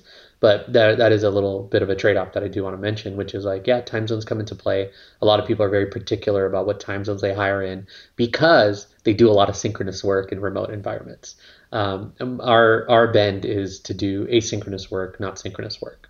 And the synchronous work has a time and place and we're more than happy to do it when necessary or needed. Usually it's like these quick calls or the like you were saying like you know uh, you were mentioning your kickoff meeting every week or whatever it may be. Yeah there's a bunch of those that happen you know and they're regular meetings and those are synchronous because you know people do want to meet and all that. We're not i'd say the way i think about this i'm not as um, don't talk to me or don't have synchronous meetings the way maybe it comes across a Basecamp and those folks are and a bunch of other folks out there.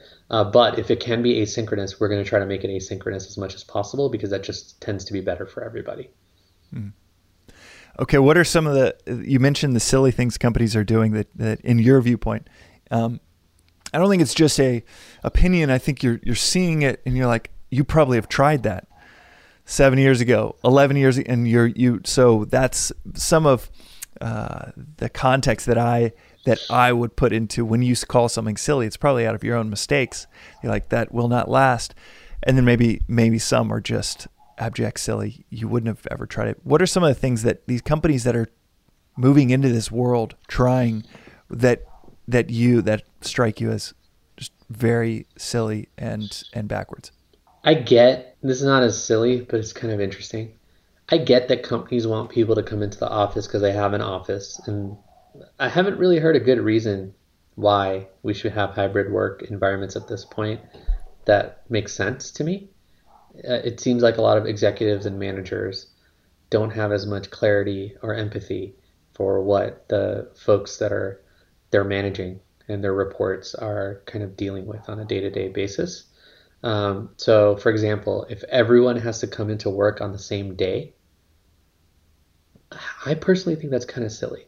And I know that sounds maybe a little outrageous, but like you're optimizing for executives and managers, not necessarily the individual who might not like that day might not work for them anymore. I don't know why, but I've seen this and I think it is silly, but well, I think it's them, necessary. It makes them too. stay within two hours, an hour of the office, and they could have moved back. You know, there's a lot of a uh, lot of cost to that leash yeah so then it's like and, and, so what happened is and this is again back to the, the hell of 2020 for most people um, and i think we've gotten out of it in 2021 because we've just gotten used to all these things but like people got used to remote work and they moved. And and so here's what's happening. And this has been happening and, and it's not silly, it's just the nature of our current state of the world. Companies are not t- employees are demanding basically clarity. When do we have to come back to work in the office? And what are the rules? And the companies are a little bit unclear about when people are going to have to come back. And they keep moving the ball forward, probably because they, they, they, they claim a date. and then obviously COVID stuff, Delta variant. Now there's a new variant. I forgot what it's called, Mu or Woo or something. I don't remember. Uh, but there's a new one now, apparently. Uh, so this thing's going to be with us, right? Wait till people and check out Theta. I'm yeah, uh, yeah, I, big, exactly. I don't, I don't know the new one. I think it's yeah. Mu, but I might yeah. be wrong. But anyway, yeah. Um, so so this keeps happening, right? The world keeps like this this problem of COVID and, and the situation keeps perpetuating, and new information comes out and new things. And obviously, there's vaccines and stuff, and like there's some. It seems like things have not calmed down, but are baselining now to some extent. But but who knows? So then Google or Facebook or whatever big company, Okta, whoever is like, oh, everyone has to come to work at this time or for this day or whatever, um, and um, they're basically stringing the the employees on, but the employees might have moved way further out, might have moved to other other states because they were unable to, and then now what are they going to do? Are they going to move back? Like what, what what is this? What is this situation? Like what's the, what's the deal? And because we were in so much flux, and we continue to be, I think that like this hybrid work idea, if it's about demanding that someone comes into work at a certain day, it's just going to cause a bunch of upheaval. And get and here's the thing, James Oh my God, this is the thing. Everybody I talked to in Q1 and Q2 of this year that is an operator was extremely concerned about the high employee churn. Every single person I talked to. So basically, I think it's silly that we have a lack of clarity and all of a sudden everyone's churning from their businesses. Everyone's going trying to find new jobs that can accommodate what whatever their needs are. And these are new needs because before they were used to going in the office every day. But then they moved because of COVID. And in a lot of times it's like very personal reasons. Back to the freedom of time and all that. I want to be closer to my family. I want to be closer to my parents. Like you have like uncontrollable emotion and, and that causing a lot of this movement because people are dying and people are realizing that family and spending time with them, like we might not have the time. And this is like a deeply emotional thing for people. And then they move, and then you're telling them they got to move back. When no, they moved, and they moved for very good reason. And now you're telling them they have to come to an office that's other states away or far away or whatever it may be. What do you think they're going to do? The second you start telling them stuff like that, they're going to go look for another job and go get it that can accommodate what they're looking for. And they might even take pay cuts and stuff because all of a sudden, this value of time with family is so much more important than the work you're doing or the money you're making. I, I'll bet a, a very large amount of people are in that type of scenario right now. Wealth as freedom, and people have just fallen into, in many ways, more wealth than they've ever had in their professional lives, in their lives. I mean, even school. Shit, yeah. school, like you touched on, you didn't manage your time. You had very little freedom when you were 16 in ninth grade. The um, the the next topic is this dystopia. What is the dystopic company look like? And maybe walk me through a day uh, in a dystopic company, um, and and then touch in uh, touch on and this again, this is a dystopian company, smart leaders, smart executives, not the obvious like anyone could just pitch a, a, a ridiculous example. A company that thinks they're operating smartly, but they're you know maybe a year into this whole remote work world that you're 18 years into. What does that day look like? I think most people are in a lot of Zoom meetings. I think the day is full of Zoom fatigue for most of the employees, and I don't think it's ended yet, from what I can tell. And the simple, you know, issue is that people love to have their video on. You just don't need to have your video on, and you can drop Zoom fatigue by quite a bit, like mm. like hugely. And I think that's something that is kind of demanded by a lot of executives and leadership. I think there's a lot of things that where the executives are optimizing for themselves and not for their team. That is the the biggest uh, culprit or, or, biggest reason catalyst for the dystopia and, and, and all these issues. Because all of a sudden the manager can't go walk up to someone's desk and talk to them. They can't call a meeting into a conference room like at a moment's notice. Because you know a lot of managers and executives operate in that way because they're trying to solve for whatever their problems are. And so in a remote environment they're just creating more noise more meetings and then they wonder why people aren't getting their work done well, if people are in meetings all day, they can't get their work done. If you're dragging engineers into meetings, which I've seen happen, that they don't want to be in, then they're not going to get their work done. And as you mentioned, like some of the deep work takes 30 minutes to get into it and 30 minutes to cool off of it, right? And things like that. So then you're basically interrupting their work. So I think there's a lack of understanding of what someone's day to day job is in an ideal scenario and what they should be doing and instead meetings are being poured on. And a lot of those meetings are just update meetings to update the executives on things that are going on. And they're not exactly about some of the things we mentioned earlier which are more tactical meetings or more meetings that are designed to make decisions. Um, and i'm seeing that a lot more. Part of the reason i think is like executives are used to the office and they're used to having things the way they were.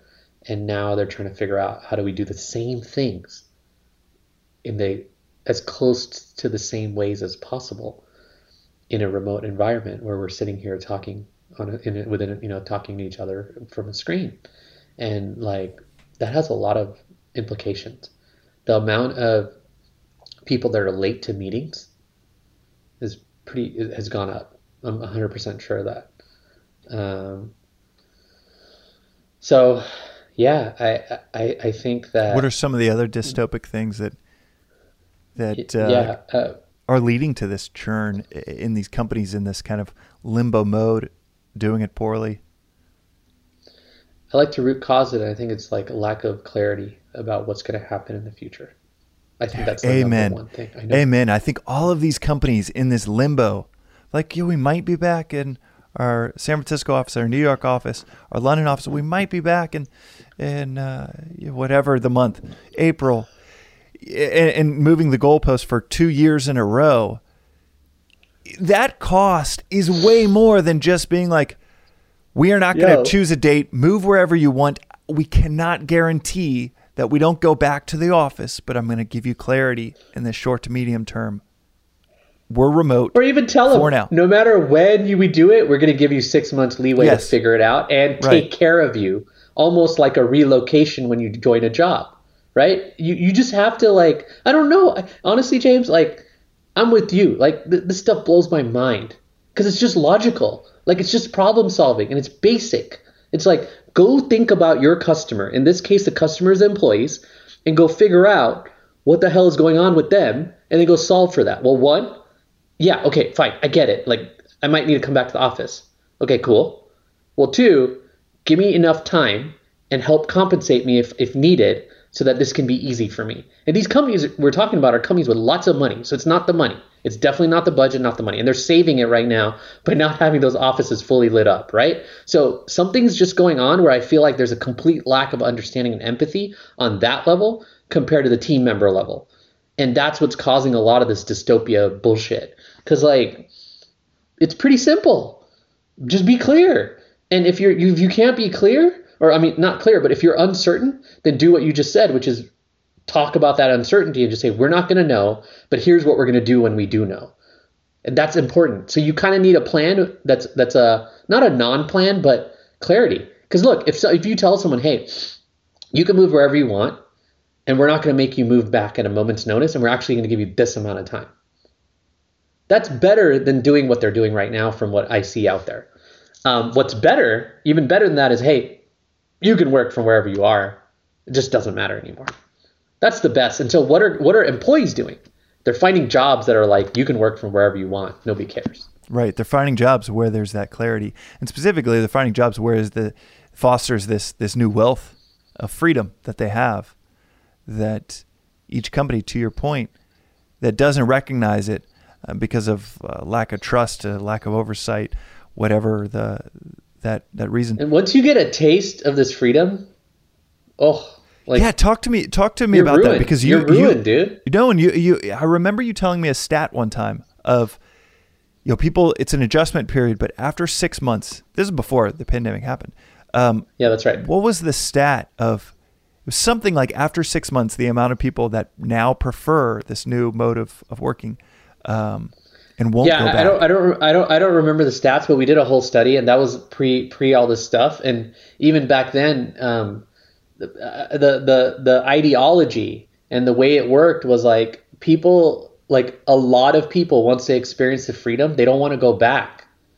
And and I don't remember if I had an amount of time, but there's a lot of stats on uh, that we had on remote work satisfaction, and Yeah, we I were think it- shocked by like how satisfied people were with it. And and Jake, you can add the link to this to the show notes uh, where I might get this wrong. So just add an asterisk to, to correct it. But I think it was something like seventy one percent after six months, seventy one percent, seventy four percent prefer it and do not want to go back. Yeah, let me give you a whole bunch of stats that I do have. It's the remote work report Please. we created back then. 91% of remote workers said working remotely is a good fit for them. Um, When was this and how many people? This was about 500 people, and it was now probably 2019, frankly. So pre pandemic for sure. Um, 96% of remote workers would re- recommend working remotely to a friend. So that was another big one that we saw.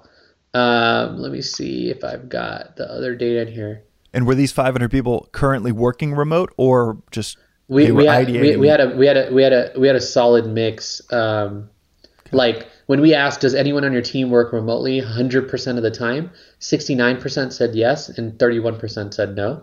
Just to give you some context on that. Okay. Um, let's see.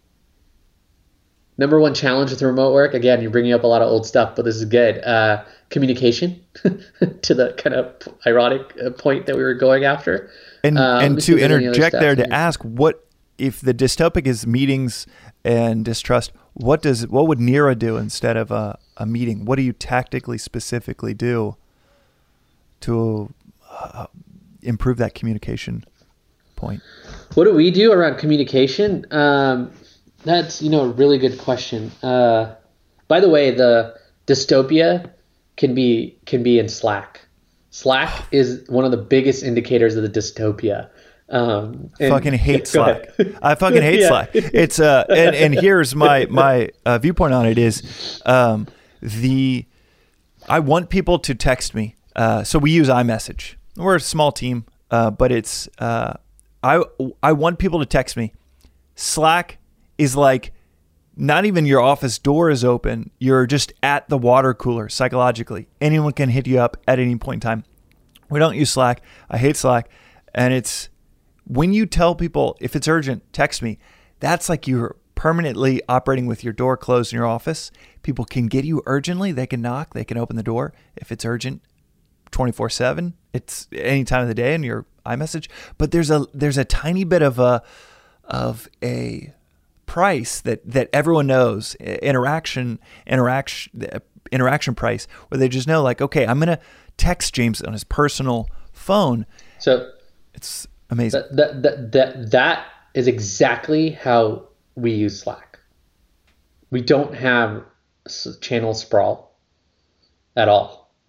We don't have people pinging in random channels all the time. Like maybe once or twice a week, someone pings something random in the you know random channel or whatever channel it is in our team. I don't even know the name of it. That's how often I go into it. Um, general channel is usually crickets, and that's a good thing it's usually me posting our latest investor update or latest company something um, or someone else saying something that's meant for general. Usually it's like compliance or some crap like that. Uh, like someone else you know people have to do some of that stuff. Um, but yeah we we don't treat slack like i've seen all, a lot of other companies where like it's a it's a buzzing slack. So a lot of remote work people consider like an active slack like a big thing and something that you need. We, we don't do that.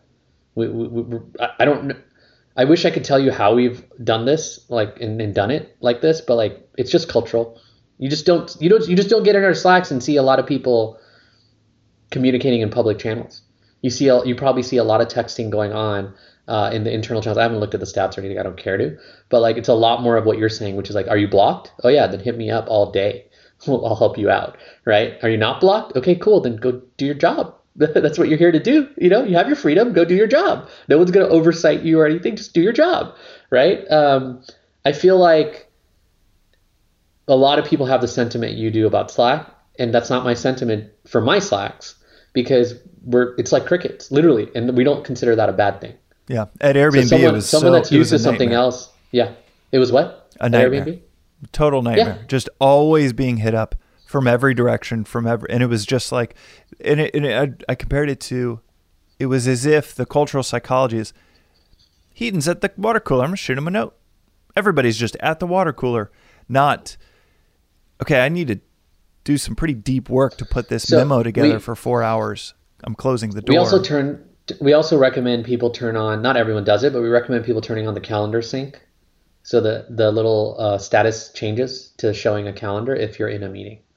That's been super helpful because then you know because sometimes there are emergencies and urgent things, uh, but we know when we know basically explicitly if someone's going to be able to respond or if they're in a meeting. So that that's been pretty tremendous. Uh, so there's little tricks like that that make Slack super manageable. And another thing is just making sure you don't have channel sprawl and people just creating channels willy nilly uh, in there. Even like when we work with partners, because now you know Slack has Slack Connect and all that, they generally get our vibe and and they know like, hey, if you need something, we're always here. And but it's not like a free for all where we should just be messaging each other all the time because it's just not how the company works. Because people are able to have the time to do their work and it's kind of like if someone came in and started doing that, they would be taken aside and said, "Hey, if that's what you want to do and that's how you operate, this might not be the best place for you because we just don't do that here, right? And but if you need that, then like let me help you find another job somewhere else because we're not a company that is gonna sit here and you know cause a lot of unnecessary chatter in Slack um, just because we don't believe that's the best way to work." And I don't want to police it, but when we haven't had to, but that's that's kind of how we do it. no that's uh, 12 lives are made on 12 minute awkward conversations so you have that That's awkward exactly right. conversation and then you avoid six months later Lives are made on that. I love that. I'm going to use that. oh it's I'm like, hey, we're about to get in a convo right now. James said lives are made on these type of combos. Let's go.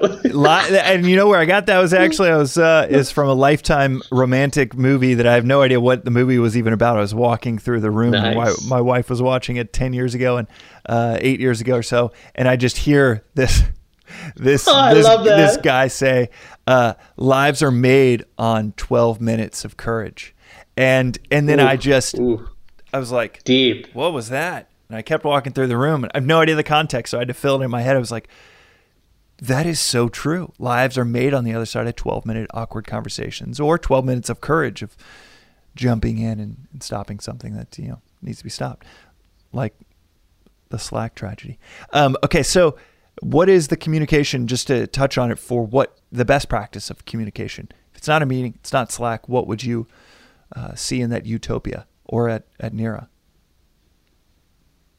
You mentioned you love writing.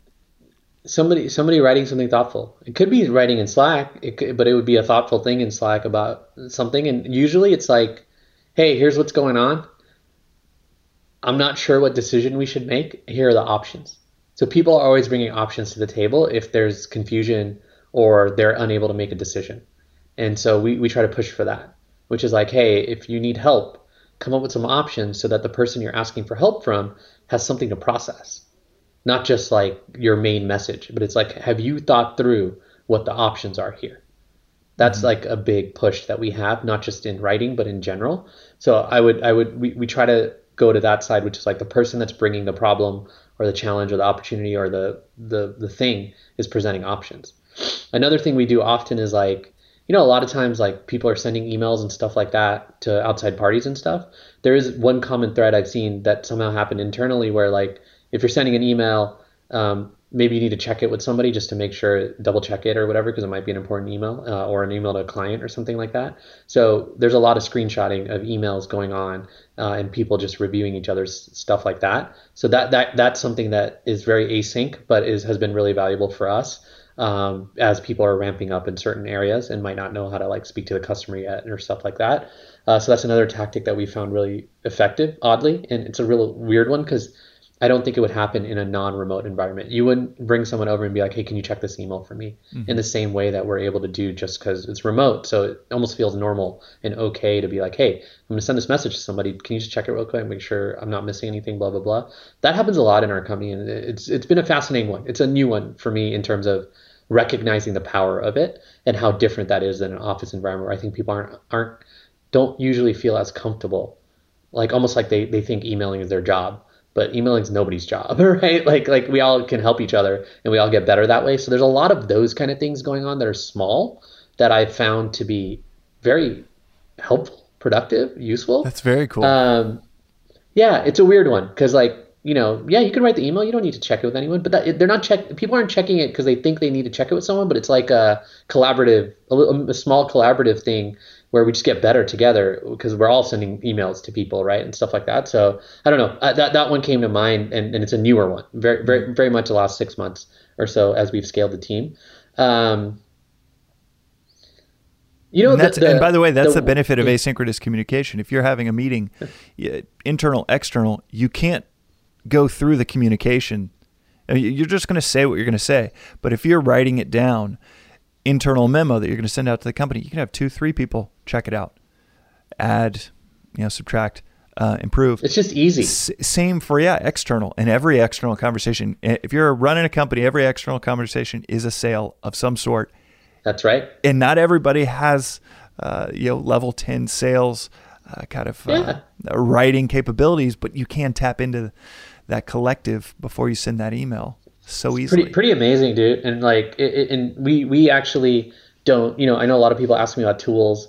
Um, we don't use any fancy tools. Like, there's very few fancy tools, and fancy, what I mean is non-standard. So I know a lot of people love Notion or Coda or any of these things. We don't use any of those effing tools, to be honest. Not that they're effing tools, but to me they are because I think that they have too many features and they clog things up. And again, cool with anyone that wants to use them, use all their fancy features. I, am I'm I'm an investor in some of those and stuff like that. That's not I'm not knocking the products, but for us, it's Google Docs and Google Sheets.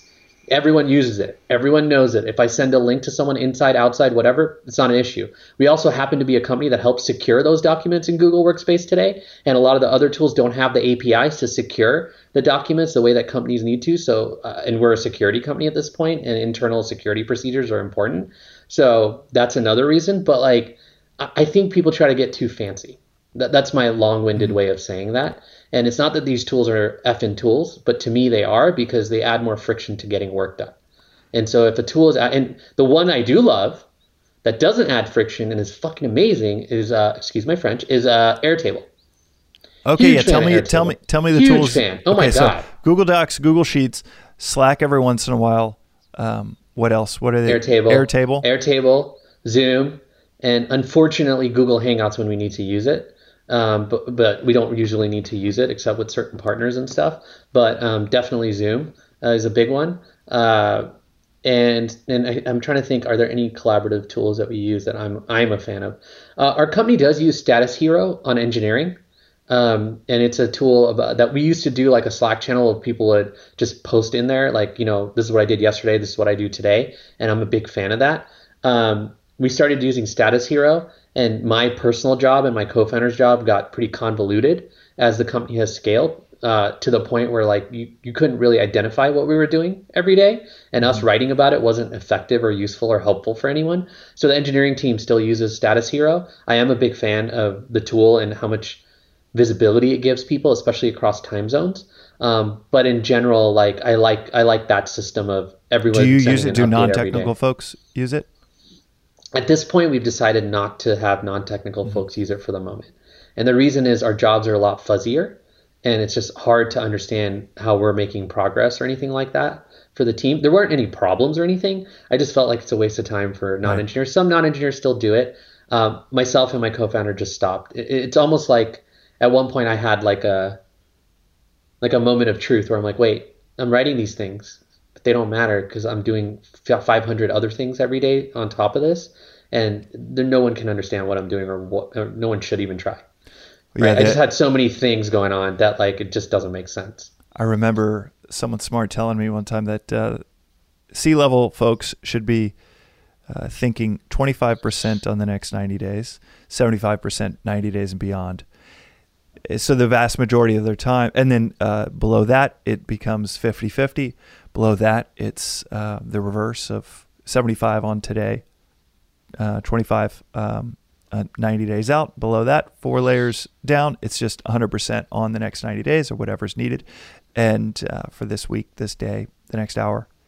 And where that ties to what you're saying is for many folks in in a CEO seat, I mean, if you're taking your company public in nine months, that's your day. That's your job every day, and your status is really changing. And there's about yeah, four, and there's a million things, things you're doing that, for it, and yes. no one needs to know what those things are because they don't matter to anybody but you and whoever you're doing them with. And it's incredible. I, I've definitely come around to not doing those updates because things are insane in my i mean if i have 15 minutes a day what am i going to do talk about all those 15 meetings and these updates no it's a waste of everyone's time um, and, and all that so so that's uh, you know, kind of uh, the way we think about that. But we do use Status Hero for folks who kind of can have updates. Usually it's engineering just to keep everyone in the loop of what the progress is and what's going on.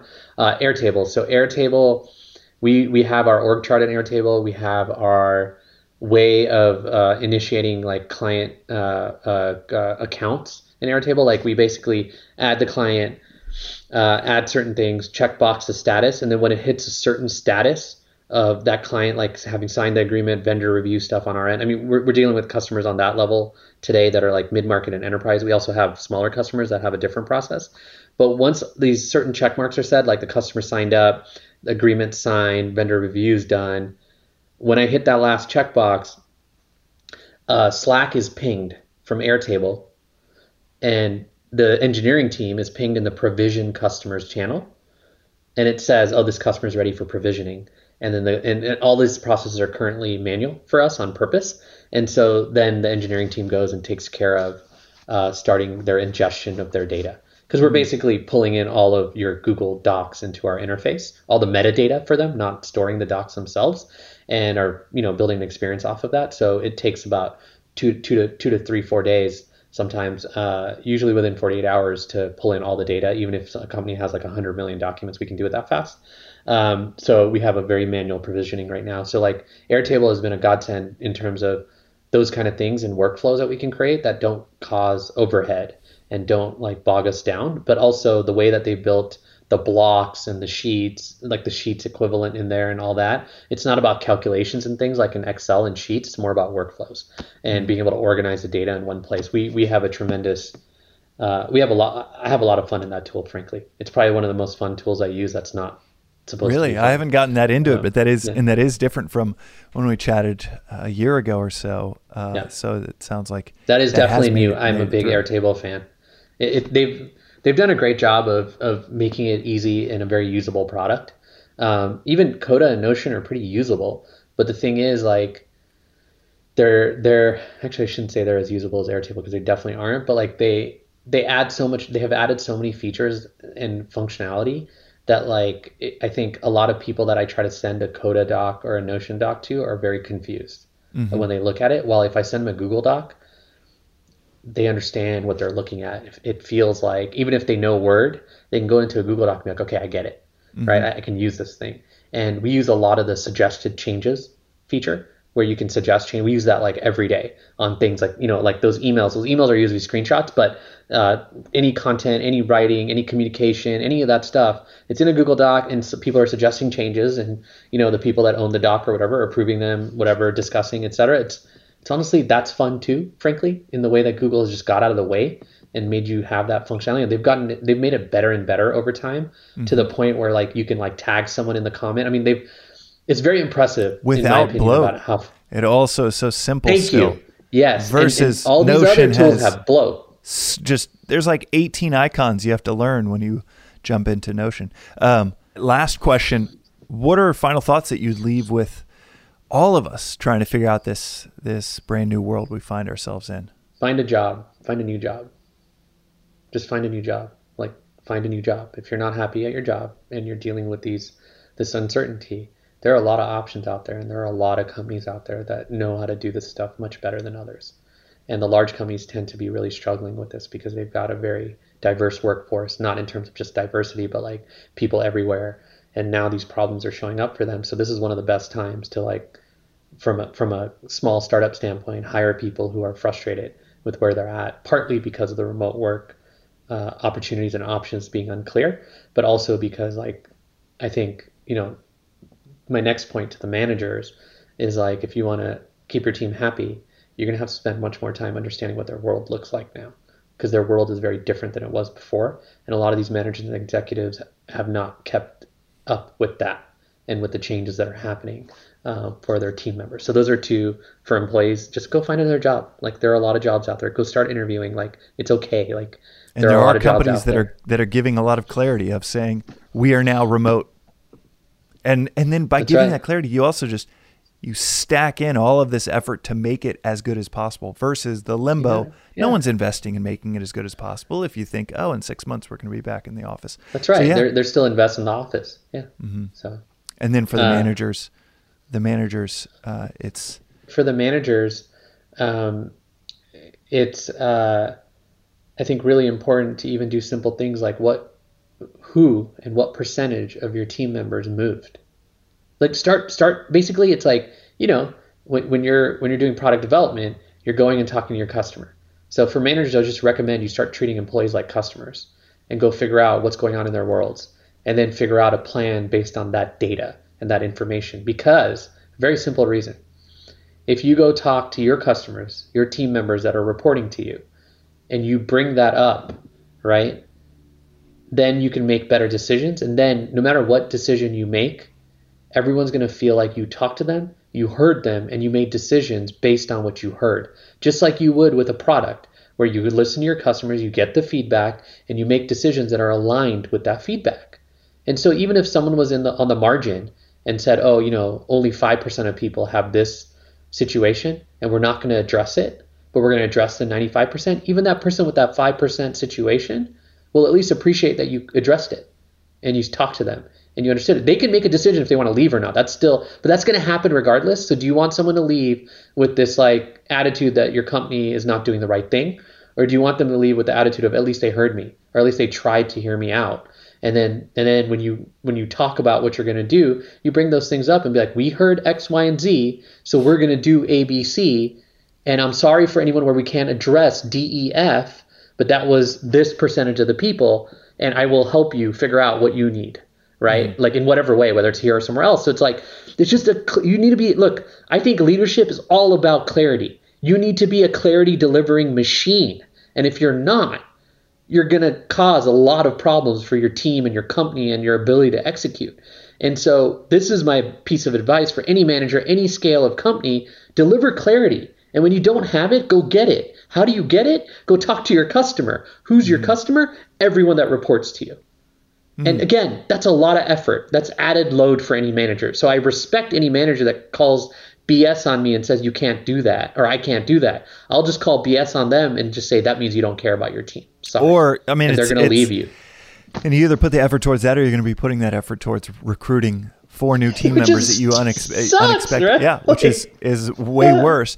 The uh, and I think yeah, it's you don't have to deliver comfort or appeasement of all options that are on the table, but that clarity at least closes the gap of my manager knows what I'm going through, what I'm thinking through. I can't imagine uh, there are probably very few managers from Microsoft to Deloitte that know where all of their team members are, much less where their heads are at of where they want to do they see themselves in the company in 3 months, in 6 months. And, and don't don't let HR do the research for you. Right. Right. Go do the research yourself. These are your team members. These are people you value. These are people that are working with you. These are people that you have to do reviews on and you have to manage their, you know, personal lives and emotions as much as you need to in order to get them to do the job. And so to me, like I see a lot of leadership at some of the companies you mentioned leave it up to HR. Mm-hmm. Or leave it up to another department. And they always have been able to. I mean, yeah, they didn't have to think about the working environment. What we just chatted about of your working environment, yeah. it was standardized, delivered day one. They That's never right. had to think about it. It's very different now. Well, Hiten, thank you so much. Where can find where can people find out more about you um, online? Uh, Twitter, Twitter at HNSHAH. I've been tweeting a lot more about a lot of different things. So uh, I look, I, I, have a lion as my profile pic right now, which is not something we talked about, uh, but that's uh, related to crypto uh, currency and NFTs and all that stuff. Uh, I'm playing around with that from a hobby standpoint, and again, maybe another episode at some point. But that, yeah, I'm on Twitter. That's the best place to find me. Everything's from there. Awesome. And uh, Nira is a phenomenal company for keeping track of all of your different accounts in this remote world where everybody's logged into 15 different uh, critical accounts. Yep. Um, it's, it's, a very cool company. Uh, the uh, I can't thank you enough for the generosity of insight and wisdom shared. Really appreciate it, Hiten, and can't wait for part four sometime down the road. Sounds good. Thanks, James. Thanks, buddy bad, bad.